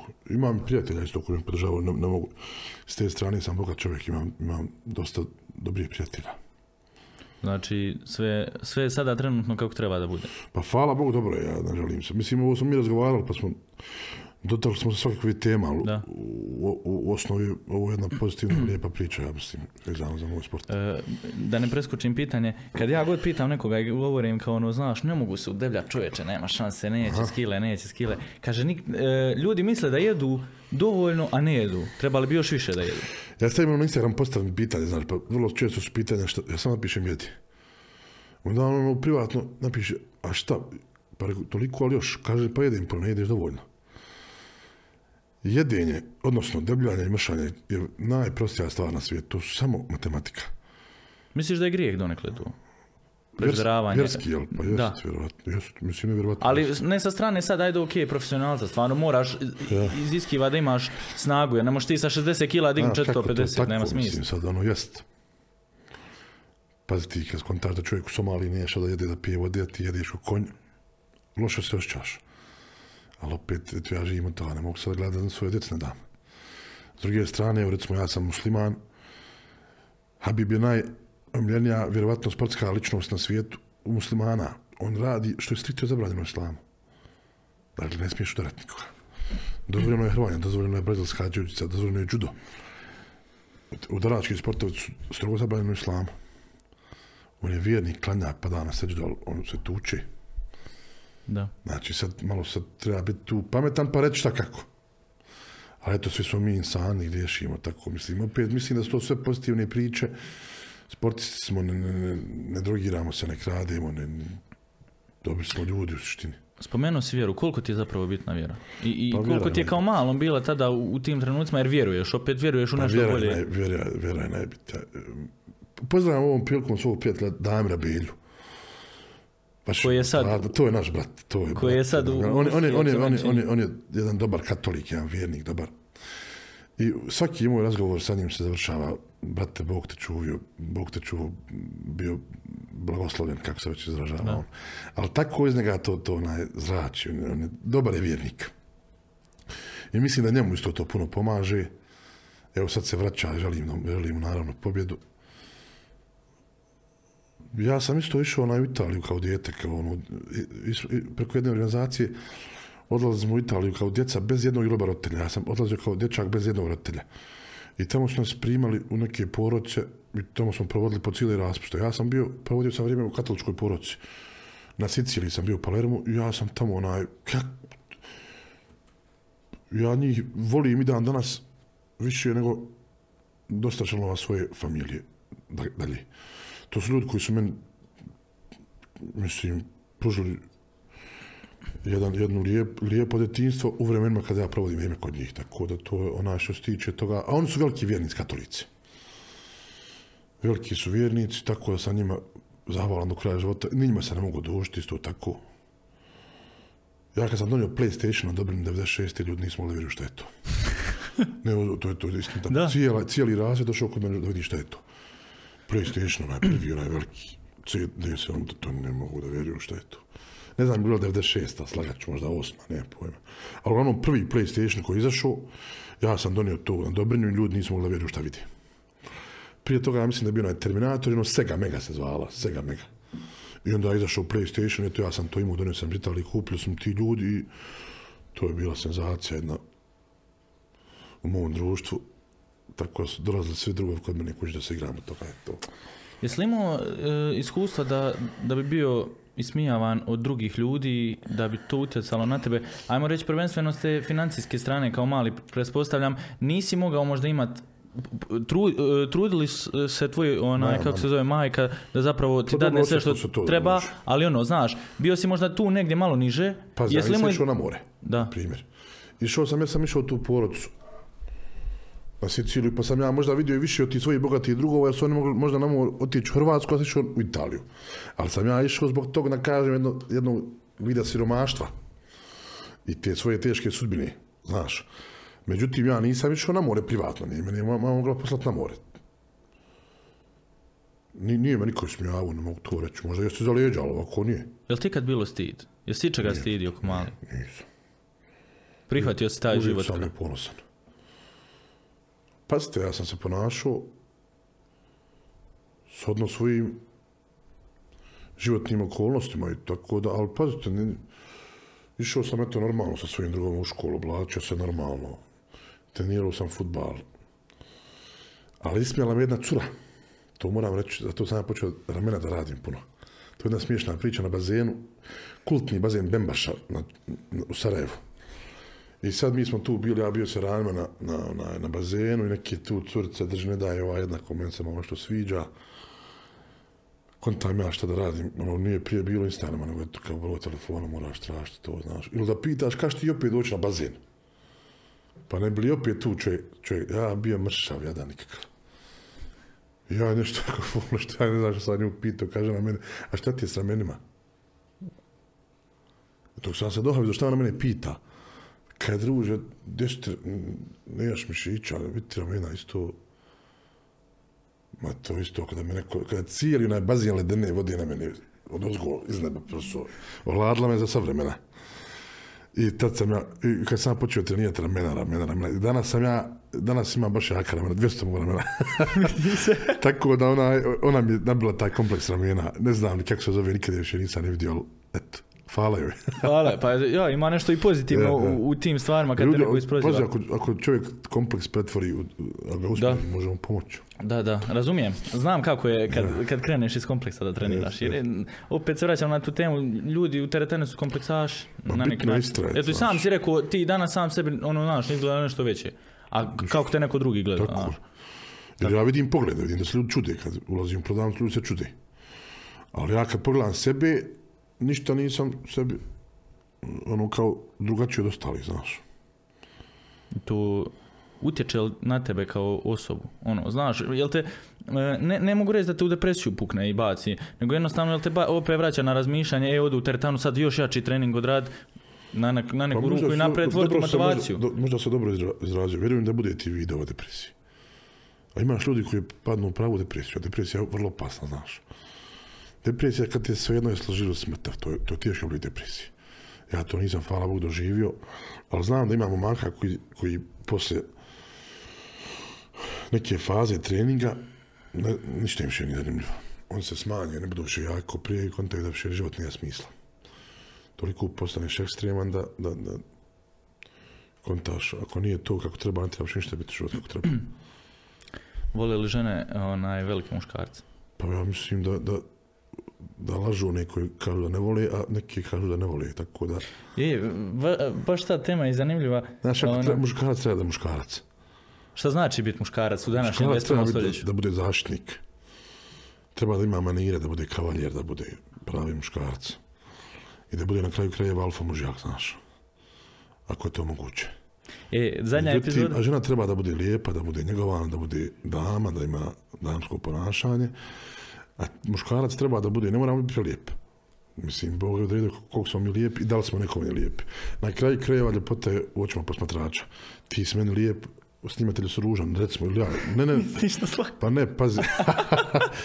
tako da ona, eto, recimo, ja, volim imat, bradu, ti ne voliš. I tako dalje. Mislim, to je sve, su to neki sada parametri ko se kome šta sviđa. Ali mislim da su neke druge životne vrijednosti vrlo bitne. Da je muškarac pošten, da, da, da pošteno donosi novac kući, da obezbijedi što više može svojoj porodici. Ako nije poročan, da, da drži do sebe, da, da, da, da, da priušti svojoj curi što više može, ali da to sve bude na pošten način. To je najvažnije. E, u prethodnoj epizodi baš e, jedna gošća je komentarisala da je danas sve manje tih alfa onaj muškaraca, da su danas podlegle, e, podlegli zapravo ženama i da su žene preuzele tu A kontrolu. žene su malo I tu udaranja i, i svega. Znaš kako? Nažalost, žene su spustile standarde. Žene su postale čudne, jer e, vrlo su povisle standarde šta čovjek treba da ima i šta treba da priušti, a, a moralne standarde su, su spustile, znaš.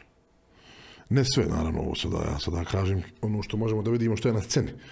Šta gledamo po kafićima, šta gledamo po društvenim mrežama, imaju reality i tako to. Dakle, doći do žene i do, do, do, izvineš do one stvari je najnormalnija, najlakša stvar. Naći pravu ženu, da što se kaže, ko će ti biti majka, djece, što, što mi kažemo za kuće, to je, to je, to Nemoguće na neki način. Nema što više, to je vrlo teško. Tako da onaj, izgubio sam sad misao, šta je bilo pitanje? E, pitanje je zašto, zašto su danas muškarci Ja. podlegli ženama? Eto, to je malo, znaš kako, žene su, sad eto opet da me ove sad feministkinje ne počnu pratiti, ali mislim da su onaj, ta, ta prevelika nezavisnost žena da nije, nije u toliko mjeri dobra za žene. Žena kad se udaje za čovjeka, od tog momenta čovjek je dužan da, da obezbijedi i metak, krov nad glavom i sigurnost. Žena to već uveliko sve ima, kod oca. I ona, ona ništa neće trpi. Ne treba žena trpiti daleko toga, ne do bol, nasilje, ni, verbalno nasilje, ni neko maltretiranje tamo psihičko i tako dalje. Međutim, u braku ili u vezu, puno, puno ima gutanja, znaš, mora se dosta toga osaburat, mora se polako, mora se razgovarat. sve ostalo. A žena kad zna da ima gdje, odmah se vrati. Ona je zaposlena, ima bolju platu od, recimo, od, od, od svog momka. On, no, naj, najnormalnija stvar da kad ima drugi, aj čao, to je to. Dakle, ta prevelika nezavisnost žene malo ubija ženu. Misliš da je to, e, to što danas dosta muškaraca nema taj neki što si rekao, onaj alfa instinkt, ajde tako nazovemo, da je to i razlog zašto danas žene se povlače od svojih muževa, momaka i odlaze drugima, dolazi do puno prevara, razvoda, braka i svega. Može biti jedan razloga, znaš. Naravno da bi svaki momak želio da radi ili da bude profesionalni sportista, evo to, recimo, ili da radi u državnoj firmi, ili da mu je baba ostavio firmu, ili da je sam osnovao firmu. Ali pazite, ne može sve preko. Bitno je da je čovjek na pravom putu. I savjet za te mlade žene koje gledaju samo onake, šta kaže ona tamo? Moraju kupiti Rolex. Kako se zove, Jovana Jeremić? Ja. Da je kupi momak Rolex i stan i nakog Mercedesa. To je milion, jel? Koliko je to? 500 hiljada. Tako, pa zavisi sve od... Druže, dže, dže, o, šta? Zašto da kupi? Od čega i zašta? Znači, od čega je imovno, a zašta, zašto tebi? Šta, šta to na zlatno sa sobom donosi, pa čovjek to važan. Toliko su te neke stvari besmislene postale i otišle predaleko da je to nevjerojatno. Dakle, ljudi sve manje manje cijene te prave vrijednosti. Prave životne vrijednosti, da čovjek bude pošten, da, da bude da ne krade, da, da, da, bude vjernik, da bude moralan, to su najbitnije stvari u životu. Misliš da se danas feminizam previše proširio? Ili da, da je Ne bi jednostavno ulazio potreba sad da... auto, svako ima svoje pravo, ne, ja to ne diram. Ali malo to previše postalo, znaš, ne, mo, ne može, kako se to kaže, onaj, izjednačavanje, ne, ne mogu čovjek biti jednaki. Sad ne kaže kogod hoće šta za mene, nema jednakosti između muškarca i žene, ima pravda.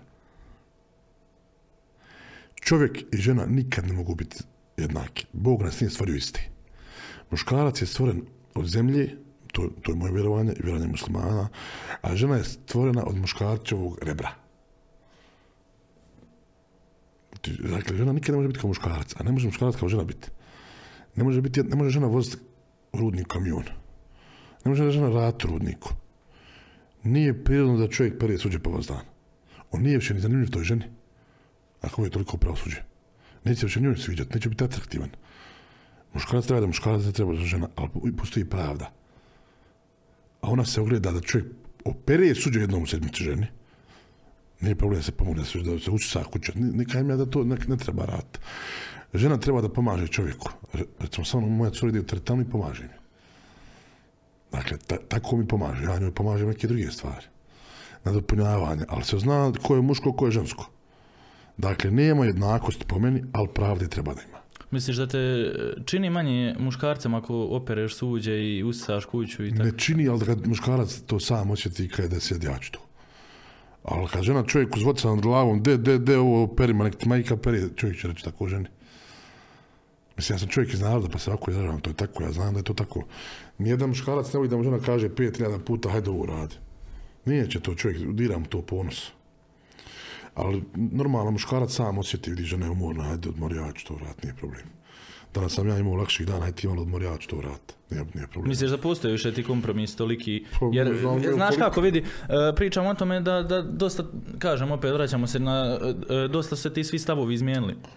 Žene hoće svoja prava, muškarci ne ganjaju neke svoje stvari i dolazi onda do ono što se kaže različitih mišljenja, pobuna i svega toga, tako da ne znam, nekako mislim da više nema toliko kompromisa kao što bi trebalo da bude jednakosti. Pa mi ćemo uvijek ganjati svoja prava, žena svoja prava, to je tako, mi smo različiti. Malo prije sam pomenuo da smo mi stvoreni drugčiji od Boga. Ali i to je uvijek će to biti ona igra mačke i miša, nikad, nikad se mi nećemo dogovoriti, znaš. Kaže, kad je čovjek razumio ženu, umro je.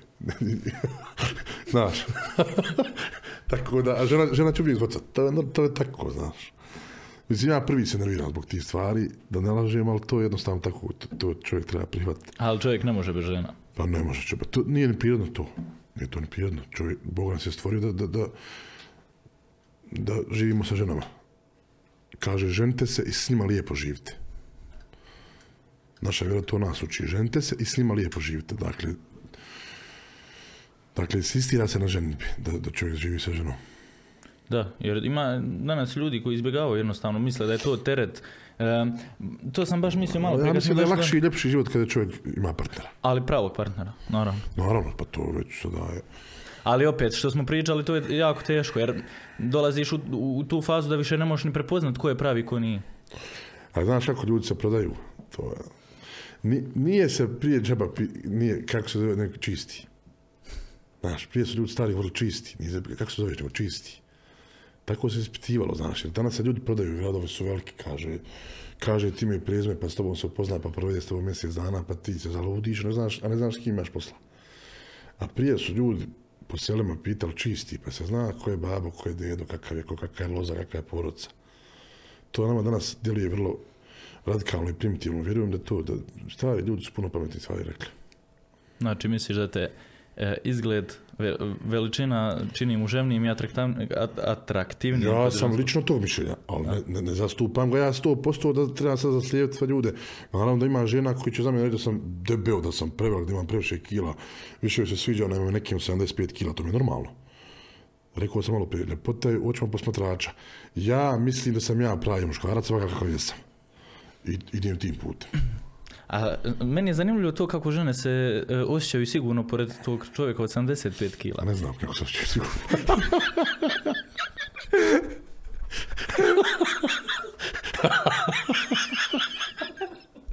Ne moraš nas smšavije izrediti. Koliko ti imaš kila? 86. Brate, znaš šta si ti još uvijek? moram te reći bratski, magnet za frižider. kaže moj drug, kaže to su magne... ispod, e, ispod 100 kila, kaže magneti za frižider. Ja, ja, nemam muško ispod 100 kila žive vage. Ali pazi, s obzirom da sam prošlo ljeto imao 64 sa 86, Šalim se, šalim se. Da. o, 20 kila je 20 kila, znaš. Onaj, ali znaš kako, to je baš zanimljiva, zanimljiva situacija kad ti imaš nekog lika od 100 plus kila, imaš vamo nekoga 75 kila i ti ne možeš vjerovati da jednostavno je neko se osjeća sigurno pored takve osobe, znaš, ono, jer evo kažem ti, danas je sve učestalije i učestalije da imaš e, to nasilje nad ženama mm, i cura se osjeća pored takvog muškarca sigurnim, zaštićenim. Pa dobro, pa to je već jedan odnos. Mislim da se sigurnost najviše gradi na povjerenju. Ti kad nekome vjeruješ, nema veze to sad, ja malo sam se našalio to za, za te kile i to. Pazite, vojnici imaju kila ako što ti imaš, ti, ti vjerojatno bio bolji vojnik od mene. Dakle, vojska čuva državu, a vojska, vojnici imaju po 80 kila, ni, ni vojnici po 150 kila. Tako da, apsolutno se mogu žene osjećati i sigurno, pored, da kažem, muškaraca s manje kila. Tako da nije to sada, to je malo smo se našalili, ali mislim da se to, ta sigurnost onaj ogle, ogledava i da se gradi na, na povjerenju. Kad ti nekome vjeruješ 100%, ti, ti vjeruješ njemu, znaš, ti osjećaš se sa njim sigurno. Kad ti nekoga možeš nazvati da ga pitaš, šta ću sada? To je, naj, to je bogatstvo. Kad ti nazoveš nekoga i kažeš, šta sad? Ja ne znam šta dalje. Ja, možda kupiš auto, nazoveš curu, kažeš, bilja, ovo auto kupio. Ona je žena, ne razumije se bolje od tebe, ali ti nju vjeriš. Ne, neka im ja curu, e, ne, neko babu, neko druga, ali vrlo je bitno imati u životu nekoga kad, kad, kad misliš da si u bezla, bezlaznoj, situaciji, pa ga nazoveš, kažeš, šta ću sad, brate? To je vrlo bitno. A znaš šta je najveći problem? Što ima danas dosta ljudi koji nemaju tu mogućnost da zovnu nekoga i pitaju šta sad. Ni, ni, ni prijateljsku, ni obiteljsku, možda čak ni, ni ljubav. Svaki čovjek uvijek ima Boga. To je... Božja milost je beskrajna i svaki čovjek ima Boga. Ako oko sebe ljudi, ima Boga. Eto, mi smo različite vjeri, toga se to kaže. Da uvijek može dići ruke i dobiti gospodaru za, za, za, za uputu, za, za pomoć, za tako dalje. Planiraš i kad, kad ono, dođeš u te godine. Zapravo, koja je, koja je ono granična uh, godina gdje ti staješ ili nema toga? Nema. Eto recimo ovaj Mark Felix, ja sa njim takmičim, on, on, on se počeo takmičiti sa 39 godina, a 66 je godište, dakle godište moje majke. Ima 56 godina i, i dan danas se takmiči na, na, na vrhunskom nivou. Zidurna Savicka, pa mnogima najjači čovjek u historiji, je 75. godište i takmičio sam se sa njim prije dva, tri mjeseca, ja sam je četvrtini pobjedio na takmičenju. Dakle, ima 47 godina, tako da nema, nema baš limita. Kako ste, kako ste sačuvali svoje tijelo, kako se osjećate, možete vi gurati do, do, do. Ne bi se nikad volio rezati ići na definiciju, a? Pa ne znam, sad trenutno o tome ne razmišljam, ali naravno da ne mislim ostati ovako veliki težak za uvijek. Da, rekao sam, ima tu i karijeru. mana, ima i, i vrlina, ali ono, znaš... e, Volio bi ja ugro- pa, pa hajde donesi nešto meni sve mrsko. Ja. Koliko ti je ugro- ugroženo onaj zdravlje? Sa Pa zdrav sam, hvala Budi na pregled, zdrav sam, ali do duše pijem tablete za pritisak već dvije godine, ali ja imam i genetski. Moja mama ima 72 gila cijeli život, dakle nije pretila žena, nije debela, ali ima genetski visok pritisak. Imam ja na nju, a vjerovatno je to još pospješeno onaj pre, preveliki, pre, ovaj, viškom kilograma. Tako da imam eto taj, da kažem, zdravstveni problem, visok pritisak koji regulišem tabletama i, ne, i nemoj da se šale ljudi sa tim, pa neće doktor, pa neće tablete, pa i nešto sramota, dakle, bolest nije sramota. Je popiti tabletu svako jutro, nego da te udari moždani udar u 35. godine. Tako. Tako da kontrolisite se redovno, nemojte glumiti nake super junaka, toga nema, kontrola. I, a naravno, mislim, moja neka idealna kilaža, mislim da je 125-130 kg, zato što sam ja čudno građen. Ja sam sa 120 kg mršav. Neozbiljno, tako kad sam jednom smrčao na 100 kg zbog ne znam, nešto nisam trenirao, pa sam smrčao na 100, do duše davno je to bilo, ljudi su mislili sam anorektičan. Tako sam građen da sam ono krupan. I mislim da sa 130 kila će biti baš ono vitak i pokretan. E, da ne bi, što se kaže, ostavio to ono mrtvo slovo na papiru, da neko ne kaže u komentarima, ko te možda ne zna, e, kao ovaj došao da priča, dižemo 200 kila max, e, daj mi reci rekorde, da, da ljudi čuju da se tu Moj radi o ozbiljnim ciframa. E, da i to pojasnim, evo, kad, kad baš imamo onaj priliku da pojasnim ljudima, inače pitaju koliko se maksimalno digo, ja kažem 455 kila, odnosno 1000 libri deadlift. Međutim, ima, ja sam digao više u nekim drugim disciplinama. Ima onaj super yoga kako mi pratiš na Instagram, pa kad ja nosim, na, na, kao onaj, znaš. Ja sam to nosio 610 kila, 5 metara. Čučen sam radio u lo, vrlo lošim uslovima, 400 kila, bez opreme, dakle, samo sa bandažama, sa krivom šipkom, sa mehkom podlogom, to se igra protiv mene. Ali eto, ne mogu da kažem, mislim da sam kapacitet za dosta više za 450 na čučnju, ali to se nije desilo, pa ne mogu reći tako je. Tako da, ovaj što se tiče teretane, 400 čučan, na takmičenju potvrđeno da je 455, ramena 202 put. Otprilike to su neke značajnije cifre. Bojiš se povreda? Pa oprezan sam, hvala Bogu, nisam imao veliki povreda, ali ne bojim se. Ne bi se volio povrediti na treningu. Ako treba, ne do boja se povredim, bolje da se to desi na takmičenju. A naravno, volio da se desi nika, ne desi nikako, ali n- ne bojim se. Ko, se. je li učestalo kod takvih onaj... Ma kako nije, ja sam gledao na treninzima, na takmičenjima kako ljudi, otkidaju bicepse, pucaju zadnje lože, to je strašno gledati. Da, da, da. Strašna povreda. Mislim, ogromna je kilaža u pitanju. Ne može I to... velika želja, jer ti kad, vidi kad je kilaža ogromno, strongmanu, recimo sad kad ti treniraš fitness i ti radiš prsa i ti se fokusiraš da nešto prsima i tricepsima, na bench. Ti kad dižeš kuglu, nema tu da ti to dižeš recimo jednim mišićima, ti životom dižeš to, cijelim tijelom. Kad radiš čuča, nije to još za noge, to, to ti dižeš, brate, sva, svim ušima ako možeš dižeš, znači to je, kam se, da, da se digne ozbiljna prava kilaža, ti moraš bukvalno svaki atom snage i svaki dio svog tijela uključiti tu. I tako, to što kaže moj drugi jedan sudje učenjaka, brate, diži životom. To se diže životom. I ti kad dođeš u tu fazu da dižeš životom, da je kao pitanje života i smrti, tu ne možeš da život povredi. Da. Teško je, znaš. To su stvarno nerealne cifre. Pa ono, to kad ti staviš ogromne. 450 kila, ono, dignut, Pa pazi, ja inače do koljena znam gdje sam, znam šta radim. Kad pređem gore koljena, ja više sam skoro u nesvijest pao. E, da, mislim, ne, ja ne znam kakav je Ma ti ništa ne moraš... brate, ništa. Ja kad stavljam gurtne, stavljam gurtne i samo čujem oficijalnog spikera, izgovara ime, izgovara kilažu, čujem publiku. Kad ja, brate, stavim gurtne, kad odredim sebi širinu, kad vidim naše na palčama gdje su to, cijeli je to proces, to, to traje se minuta, ali to, sad kad ja o tome pričao, to mogu o tom 10 minuta pričati. Kad ja gurnim te ispred sebe, kad ispružim noge, kad udahnem, kad ja kad udahnem, gotovo je. Ja, to je krenulo. Kad privučem te nogama i krenem, to je gotovo. Ja čujem pomalo tamo žamor publike koji je preko 10.000 ljudi, kad ja pređem koljena, toliko je teško, nestaje da, a mora nas sačuvati unutra da, da, da ti ne pukne sve, počevši od mišića i kostiju, više nisi tu spreman. Ne znaš, ništa, ništa ne vidiš, nikoga ne vidiš. Kad, I samo čuješ down. Down signala koji su rekao down, ti si sretan jer su uspješan pokušaj bio. Ti kad to spustiš i skineš gurtne odijelo, otkopčaš, ti se jednu minutu vraćaš u dvoranu, vraćaš se u stvarnost. Zvijezdice brojiš, onaj koji se tamo film, bukvalno tako. Nerealna priča. E, Pa, nerealno zvuči, ali realno, eto, ja sam prelazio više puta. nerealnu priču da upotpunim s jednom bitnom stvari koja mislim da nijedno, nijedna osoba ne može uspjeti bez odricanja.